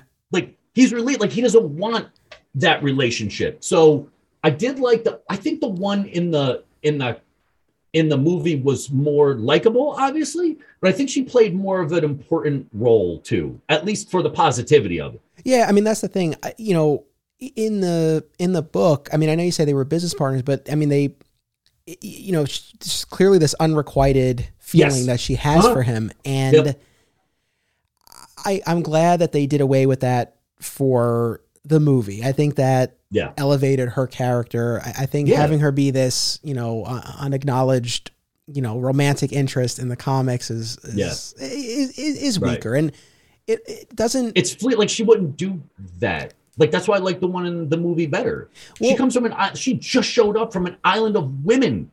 Like what the fuck is she gonna be like? I love you for like. It's like the Steve Trevor thing we were talking about. She's known him for four seconds, and she's like, "We got like that." Didn't make like yes, there was a a, a static, right? Like a love static. I just don't think it should have been there. Like it was just oddly placed, and she breaks her rope because he tells her to. in the comic. Yeah, in the movie, he doesn't say that. She does it because now she's sick of both of them. Right. And in the comic, after she breaks the lasso, she's like her brain is like She- fried for a second, and Yep. she's like really having a hard time. And Superman does not even acknowledge that. He just starts talking No. about like Lex. Yep. And he gets and she gets really sick. Like I think a couple panels they show her like in a bed. Like she's she's like deteriorating Yeah. because her soul is attached to the lasso. Um yeah, but I think so I like them both because everyone knows Wonder Woman's my shit, right? But I think the one in the movie is perfect for the movie. I think the one in the book is probably perfect for the book. Because like I said, I'm viewing them, I'm not even comparing them, I'm identifying the differences between them, and I'm viewing them as two completely different things. Gotcha. Now, I think the biggest difference, other than the depiction of Lex, is the ending. And that was one of our patron questions. Brian asked, you know, which which ending do we prefer? The Okay, wait, the, the comic before we get or the there- movie? Yeah. before we get there, I've been waiting to ask this from you because I jumped up so fast the other night. I started telling Sarah about this, and God bless her. She does what you kind of did to Ralph, where like she lets me nerd out and shit like that. And I'm like, "Ah, thank God. And she's like, babe, you're so fucking cute. What'd you think about Batman? I yeah, I enjoyed this take well enough. I the, the idea of him being this, you know, rebel freedom fighter, you know, yeah, I it felt in key, I mean, look, we've talked about this before. You know, when it comes to you know pitting Superman and Batman against each other, and Superman being the government stooge, and you know Batman being the symbol of freedom Oh, and resistance. You know, is that my favorite take on the dynamic? No, not not really. But I think in the context of this, uh, it it worked well enough. I like the look of uh Right. of Red Sun Batman. Yeah, I didn't have Right. such a strong reaction, I guess, but I thought it it accomplished what it needed to in the story. Why? What about you? Okay, you might now, because I'm about to drop what I think is a bomb, right? That wasn't Batman. That was a guy in a Batman suit. That was the Joker. He was the Joker. In every scene, in most of the panels, he's smiling. When they go down to his thing, he's like kind of hokey. He's got all those little things that they're smiling. He tells the people, you have 10 minutes to get out, blows it up after 10 seconds. When he drops the fake doll in the book, it's got a smile on it. He even says we're agents of chaos. That is fucking Joker all day, every day. If, if in the book, right, Superman's utopia does not need a vigilante because it doesn't, right? Joker's, uh, uh, Batman slash Joker's whole crew now becomes the people trying to upheave it for no fucking reason. The one in the movie is a little bit more redeemable because when he locks them in, he's like, now my people can take our country back. The other fucking Batman was like, fuck everybody. And I was like, that's not even Batman. Like, that is the Joker in a Batman fucking outfit. That's what I picked up from it. Interesting. Uh, yeah, I think that's a that's an interesting take. Uh, yeah, especially in the comic for sure. Because isn't he blowing up building like buildings with people blow, in it? well, right? so in both he blows up both buildings. In the in the in the in the movie, it's assumed that people get out, um, and other stuff does start to blow up, but there's no Superman fly there. In the book, there's no Superman flying down and seeing dead bodies. We don't see any dead bodies. As a matter of fact, he spends most of his time running and then he disappears. In the fucking movie, he hijacks a helicopter and he's shooting shit all over the place. But I think as an agent of chaos, someone that is against the system and not as a vigilante, because technically Superman is the law. Right. So no one's breaking any fucking laws. They're the ones breaking the laws. In both mediums, he calls himself chaos. And in almost every scene that you look at, he's got a fucking smile on his face. I think they tried to create this Batman where in that world, Batman would need to be the Joker. In a utopia where he wants everything to flip over, Batman now becomes the Joker under the sign of this is justice to him. Right. Our Batman doesn't have to do that. I saw that fucking duality and I was like, holy shit. Like, there's a reason why he's smiling and everything. In the in the movie, he doesn't fucking do it as much because he's a little bit more serious about what he's trying to do. In the comic, he's kind of like hunched over and he's laughing. And there's a little pig that says like something beef or whatever. That's got a smile on it. He passes something else with a smile on it. I think that was like engineered to be like in a perfect world, someone who wants the the dissidents to take it back is fucking Joker. It's completely fucking Joker, just in a Batman suit. Like that's what I pulled from it. And as an as an English teacher, I always tell my guys anything can be true as long as you back it up with evidence. Someone else can disagree with you, but I think there's strong evidence to think that at least in his mind, while putting together that story and putting to, especially the story, he becomes the agent of chaos that the world needs because he thinks that they do. He's not fighting crime. There is no crime. So what is he fighting? The authoritarian system. He's the hero they need, but not the one they deserve. Right, dude? But- it fucking yeah. No, that's interesting. I like that take. I mean, now, although on the other hand, you look at Dark Knight Returns or Batman v Superman, the line we were always criminals, right? But yes. I there's something to be said for that. And maybe as you were saying that, I was like, well, depending on how you view the the Batman Joker dynamic, right? Are are they are they two sides of the same coin, right? right. And so in a certain context like this one, yeah, maybe are there aspects or methods of the Joker that a quote unquote Batman might employ because they To are work in that situation. Yeah, absolutely. counterpoints to each other. Very interesting. No, I, I appreciate that take. Um, and I do like the the nod to Miller, and I do like the nod to well, it was pre Snyder, but in the book, Batman's in that iconic pose dragging Superman. and giving the same speech instead of like men are strong, men are powerful. He's like, we're not your ants. Like you're not above us. Essentially, men are strong. You're fucking strong just because you came from a different planet. But that iconic, like dragging him by the cape, which we've seen over and over again, I like that nod. I do. I do. I like that nod because even though it was for a different reason, I do like that image because we've seen it so many times before because it really is an iconic moment. For sure. All right. Shall we talk the ending? All right. So in both yes, stories, it seems that Superman has died saving the world from Brainiac, but rather he lives but and he assumes right. His traditional reporter garb. Right. And, you know, in both stories, there's a brief moment where, like where maybe Lois sees him, maybe she doesn't. Yeah. Uh, and Lex becomes president. Now, that's essentially where our animated movie yes leaves off here. Whereas, yeah, and then he looks at her, he yep. disappears through the. So Superman shows up, he ends up living shows up as a reporter. Um, Lois sees him in the crowd. She smiles because they had a good relate, like at least a good relationship, like near the end when she realized what was going on. She puts a smile on. She got purple eyes, which I always thought was cool. It was like very star sapphire, as, as almost like she's motivated by love in the in in the movie. She really was. Well, like the love of people, love of her husband, love of her relationship. So I thought the purple eyes to me was symbolic of that star sapphire uh, lilt. Um, so I did I did like the ending of the movie for what it was. Now let's have you explain the ending of the fucking book. I mean, it's so it sounds like you're not a fan of the ending of the book. I am, but it hit different this time than it did originally. Gotcha.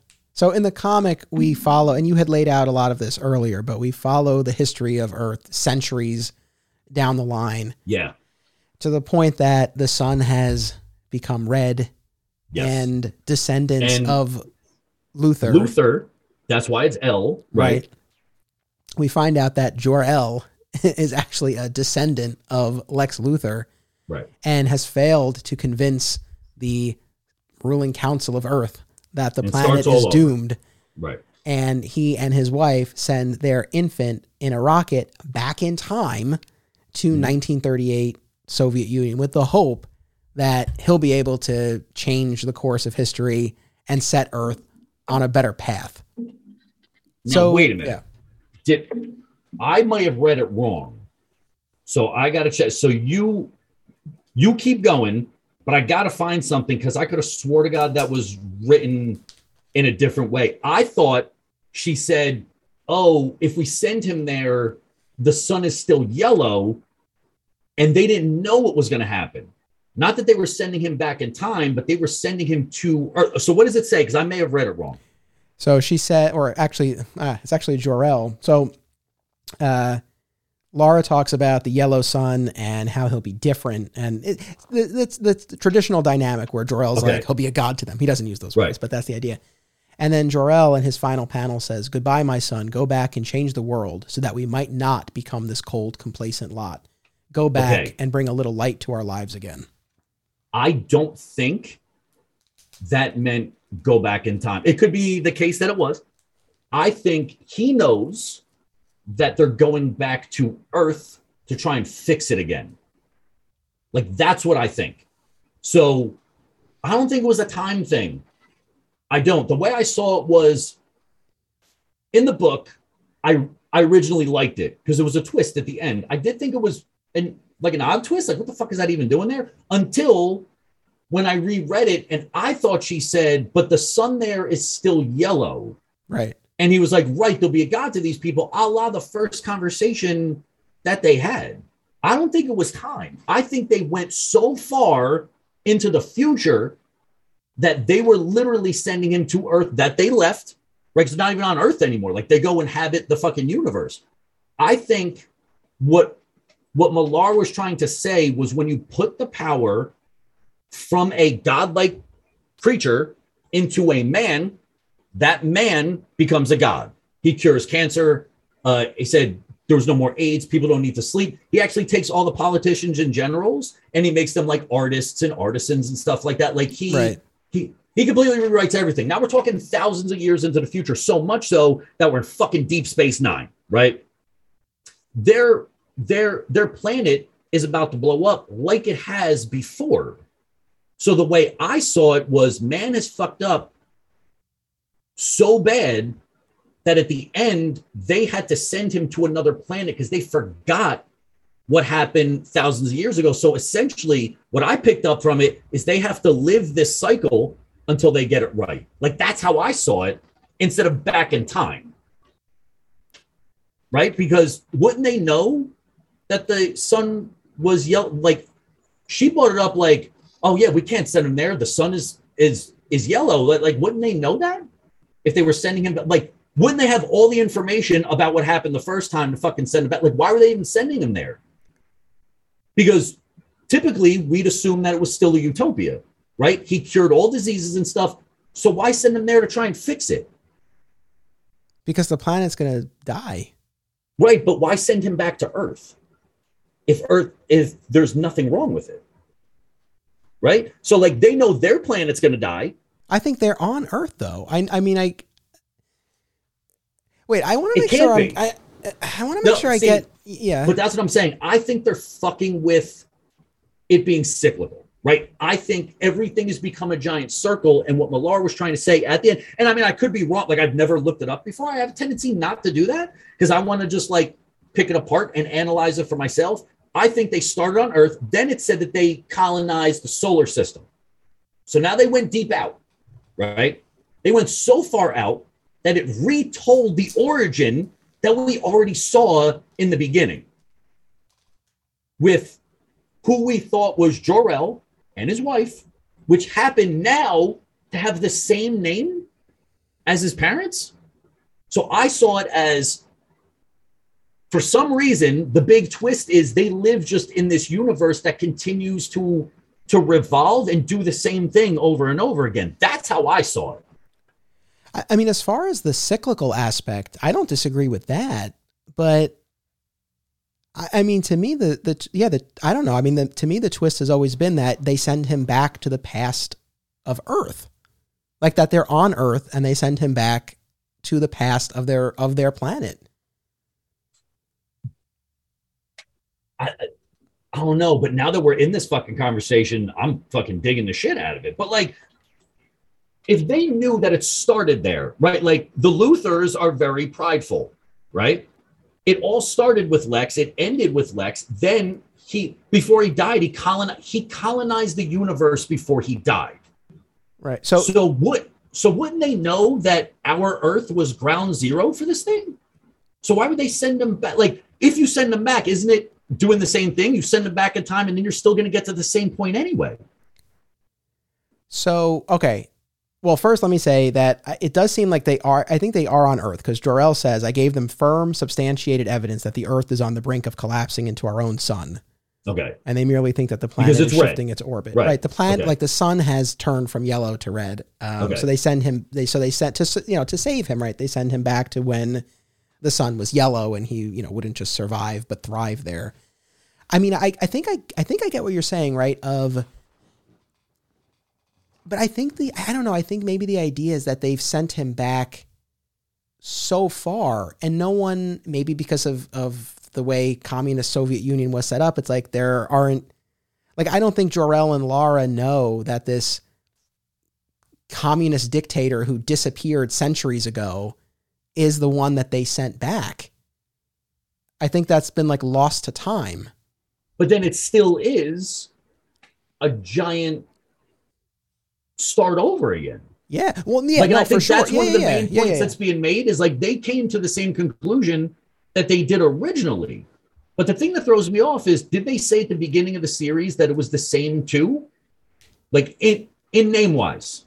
If we go all the way back, actually, I got the digital version, so I'll check. Um, what do you mean the same two? His parents, right? Yeah. Do we see? Because again, it's been like all the way back in the beginning. Is it Jor-El we don't see his landing. Like it just starts I with. Swear to God, in one of them. Okay, all right. So yeah, then, I mean, right. it just starts with, uh, you know, uh, Perry calls Lois, and he's oh, like, "Hey, yeah, there's right. this okay. big story that's breaking." So we don't. It yeah, it's not a like we don't see the beginning. Like we don't see Jor-El and okay. Lara putting a baby in the rocket or anything like that. And I just yeah.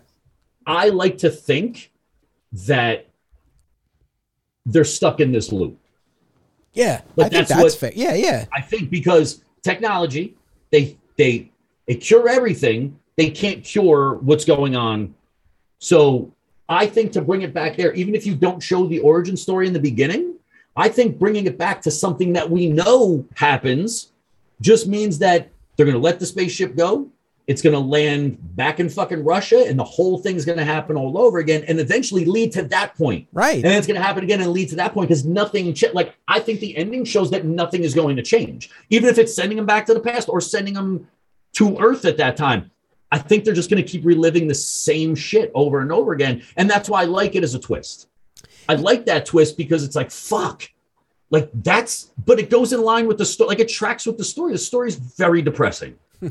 No, I think Very that's the, the tragedy of the ending. That yeah, this we've we've seen what happens when this child lands when and where he does. Right. We see the ultimate outcome. So sending him back and hoping for you know a, a different result. I, I agree. I think that cyclical cyclical aspect is there. The other thing about it that that, that I think is really interesting is one of the things that keeps coming up, I mean, I guess particularly from Lex, is this idea that an alien shouldn't be exerting his will on the Right. world, right? You're not from here. You're not an alien. right. He, well, or, or you are an alien, but it's like, no, he's not actually. he's, he's Not. human. Yeah. And you know, you sort of, I guess the question I have is like, well, if if it was known, right, that he wa wasn't an alien, he was of Earth. I mean, from Lex's perspective, I don't think he would want anyone except himself to have that authority. So I think he still would have gone the way he did. But Right. you know, you wonder, it's like, would would Superman as global dictator been ha- been better received? And if it had, might the ultimate outcome been different? Right? It's like the fact Um, that he's an alien, you know, ends up being this, you know, seems to be a big piece of why he needs to be ousted, right? But we don't know what would have happened had he stayed on and would the earth have, you know, ultimately perished. Or, I mean, you can because it's open ended. You can say that when they sent him, he ends up on our Earth, like not that one, right? Like they send him to an unknown planet that they also call Earth or whatever the fuck it is, and that's how we get our Superman. Like you can think about it that way. That's why I like the ending just in general. Like it's an extra twist that no one fucking saw coming. Like no one saw that coming. It's well, you started to in the late pages because it turned to uh, Lex Luthor and then Lex Lou and then Lex L. And I'm like, holy shit, no, they're not. So I thought it was good. Like, I still think it's cool. I just thought that to have it there, it didn't. I liked it because it was a twist, but it wasn't necessary as we saw in in the movie. Like it didn't have to be there. It could have just ended where it ended with him being a fucking reporter and stuff like. I don't think it had to. I like that they added it, but um, because it does add the wrinkle of like, oh shit, like are they just restarting all over again? And I like that depression of it, where it's like all he tried to do was help. Now he's going to get a second shot, but it's going to happen the same same way over and over again. Like that's that's hell. Yeah, no, I think that it was a great ending. And to Brian's question, and and I, I will diverge from you here. No, I I, I think that was the failing of the movie. I, I mean, I think it's still enjoyable as Yeah. it is, but I I mean, and I don't know. I guess this is a matter of perspective. You know what? When you look back on the Red Son comic, you know what really stands out, what resonated the most, and I, you know, for me, that ending. I mean, like that to me is what you know the the initial setup, the setting of a Superman story in the Soviet Union. Like that's a great hook, and Yes. you know you get the the costume, and you know the Supergirl TV show. They did their own take on that Yep. with the Red Daughter storyline and, all- and all that. But you know, so it's it, that's a great hook. But I think it's that ending that cemented this as the the classic that it's become. No, but that's what I'm saying. It did, especially because of that. Otherwise, it would just be, hey, it's a great story, it's a great read.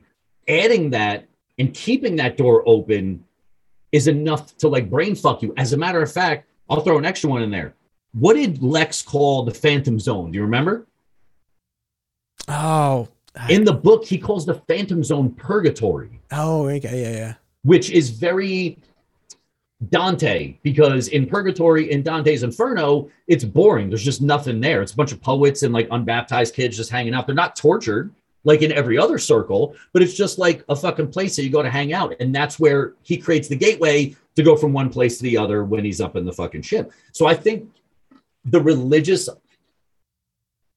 uh I think the religious message of like this godlike figure trying to make everything perfect, to have it fucked up by man and now be stuck in this cycle, I think it is very much hand in hand with a a, a Dante or like a Milton kind of like playing like you know Satan as the hero because he just wants to be treated like man and it turns out that man will just fuck things up over and over again. So I like dipping into it that way because, like I said, I have a literature background. So when I see something like that, I'm like, holy shit. He calls the fate. He and he says, "Oh no, you call it whatever you want. We call it purgatory, but it's all can also be called the phantom zone." And that's not in there for no reason. It's not because there's nothing going on there. Yeah. No, I'm glad you brought that up. Yeah. I, I think with that ending, it's it's a great twist. The fact that Superman is a descendant of of Lex, Right. you know, puts a, a fun spin on it. And again, I think just the the the cyclical tragedy and the fact that again, so much is made about the fact that this alien shouldn't be ruler of the world. Right, but then the human becomes one. Like the human, like Lex essentially gets superpower, space travel, lives to 180, cures all these diseases. Like they get rid of one superpowered being and create basically a planet of them that they don't need to sleep, they don't need to work, they've cured all diseases. So it makes sense that the people who give them away are more powerful than the people that they're giving him to right? Like, you know what I'm saying? Like, that to me makes that ending of the book perfect. I don't think that ending would have worked in the movie. I don't think the movie ending would have worked in the in the book now that I think about it. I think they're perfect as separate standalones. Interesting. It's I guess that like to hear you describe the like what becomes of Earth and the solar system in the comic. I, I guess I didn't see it in in as negative a way. Like I didn't see it as like oh Lex becomes you know what Yeah. what he was warning against because it seems and you know Superman himself is narrating it and it seems like it's good. Like it's it's positive. We don't have people who are brainwashed. So I so I don't know. I, I- I guess I think about that in the context of the, I think the you know more favorable depiction of Lex that we get in the movie. Yeah.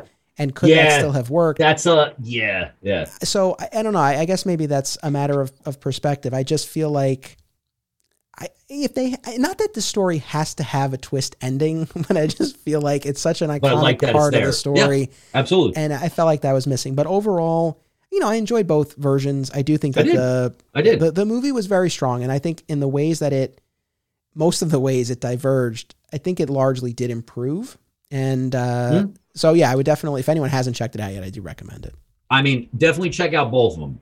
Like, but watch them separately. Like, don't compare. Like, it's like we hear at AA meetings, right? Don't compare, just identify because they're fun. Both of them are great, regardless of the fact that they both exist. Like, I think they did a good job with this instead of what they did with Injustice. You know what I'm saying? Like, I think they swung and missed with that, but hit a home run with this one because you you took the same property, but you told the story in two completely different ways, which I think is fucking awesome. Um, real quick, what do you think about Bizarro? Because I think that plays on the Superman always being good thing. So, what do you think about the two incarnations of Bizarro, yeah i mean or or or Superior Man, which we know is fucking Bizarro? right uh, yeah i mean i was gonna say i always love bizarro i don't always love bizarro it depends but uh, I, I think it, it worked well here what I what I did like about the comic, I think more so than the movie, is this idea that Lex has been creating this like entire rogues gallery. Yeah. you know, we see par- like Parasite or maybe Metallo. I, f- I forget exactly everyone we see. Uh, Doomsday. do oh yeah yeah yeah That led me to another point where Lex beat Doomsday. He can't beat Superman, which makes me believe that, like he said, like a chess game, he knew all this stuff was going to happen. And that's what he meant by checkmate at the end. Come on, dude. They can tame Doomsday and then make him go fight Superman, but they can't beat Superman? Like, that just doesn't track with me. But anyway, good. Sorry. Yeah. No, and then I was just gonna say I, I did like that.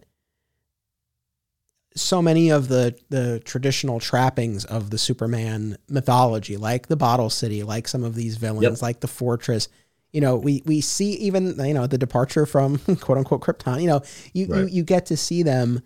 Uh, which I guess, I mean, you could say is a staple of these Elseworld stories generally, but I feel like this one did a particular good job, particularly Mhm. good job of sort of weaving in a lot of those things, but in the context of the story. You know, a Batman Superman face off, like you got a lot of the, Yeah. uh, you know, if you made a, a checklist, like some iconic, you know, settings Yeah. and dynamics and things like that, they they were all at play. But yeah, no, the the Superman being or the you know the Superman deterrent, aka Bizarro, Yeah. uh, being sent after him. Yeah, no, I mean, I thought it worked. And I like that the Superman Bizarro in the comic is the one that saves them from the missile because they still make him from Superman's DNA, which which leads back to he's always going to be a good person. Doesn't matter how corrupt he is. Like you can't corrupt that aspect. Um, I felt really bad for the one in the movie. Like that was tough to what. Like I knew it was a cartoon, but like they keep jacking him up, and he starts to sound like Bizarro. Yeah, Um, and then he melts. And then even Lois was like, "What the fuck are you doing?" He was like, "It's just so I can put fear in his eye." Like like I think he said, "Uh, I saw something I'd never seen before." Fear. I don't think it was fear. I think it was compassion. Like I think Lex saw it as fear, but like Superman had a really tough time. Like he tries to pick him up, and he asks him, "What's wrong?" Like you just fought each other, and he's like, "What's wrong? Like what are you feeling?" Like I just like both of those. Like I thought they were both really really well played in terms of how they would treat each other. Well, kind of on that note, and I- maybe this will be a nice, you know, a, a nice bit to end on. I think in both stories, a scene that really encapsulates, I think, what we've been getting at over the course of now two hours about the, the ultimate core of the character, regardless of who he's raised by or, or which ideology he subscribes to. You know, when he saves the falling satellite, uh, which is on a, a collision course with Metropolis, right? This is Right. not his country. These are not his people. Based on the propaganda that America has been putting out there, this is the last Yeah. thing that the Soviet Superman would do. Yet he's there to help, regardless of ideology, regardless of border. So, And regardless of if it fell or if it was programmed to fall, because in the book, Lex programmed it to fall. right. In the movie, it just fell, and he still showed up because he wanted to help. So, like I said, either way, No, I think, Lex, the- but in the in the movie too, right? He was talking to the president. He's like permission to drop a satellite, right? I don't know. I think that was in the book, but I now think it's because I watched both of them. Um, but the part that was taken out of the book, I think it was in the book. The little kid with the red balloon. Yeah, I like that kid because he's like, "So what do you plan on doing?" And Superman's like, "I want to help people." Like that in there was like the first time he was like, "Oh, dude, that's just Superman. Like that's our Superman, just raised in a different place." Like every like all the rest of the stories that we had to go through today, which is why I think it was a perfect group. Yeah. Again, well done by you for your choices. Listen, I appreciate you coming along for this ride, doing all this I homework, these, sharing your take. It was a lot of fun. I always look forward to when we're able to do these. So thank you very much. Thank you, audience. Always appreciate you tuning in. This is the conclusion of our Superman Reimagined event. A pair of uh, very interesting episodes coming up over these next couple of weeks where we sort of look back to uh, some of the, the beginnings of, of uh, Superman adaptations. So next week, I'll be joined by Tyler from the Krypton Report podcast. We'll be talking about the Kirk Alyn movie serials. And then the week oh, after nice. that, oh yeah, that's right. Yep, very I already recorded that, and I also recorded the one after that. I know. I listened to that one. I'll be I'll be joined by uh, Grant from the Truth, Justice, and Hope podcast. We'll be talking about the Klan of the Fiery Cross uh, radio story, as well as the recent Superman Smashes the Klan comic book story that was based on the radio show. Uh, so, a couple of really interesting episodes coming up. I hope you will tune in for those. As always, it's about what you do, it's about action.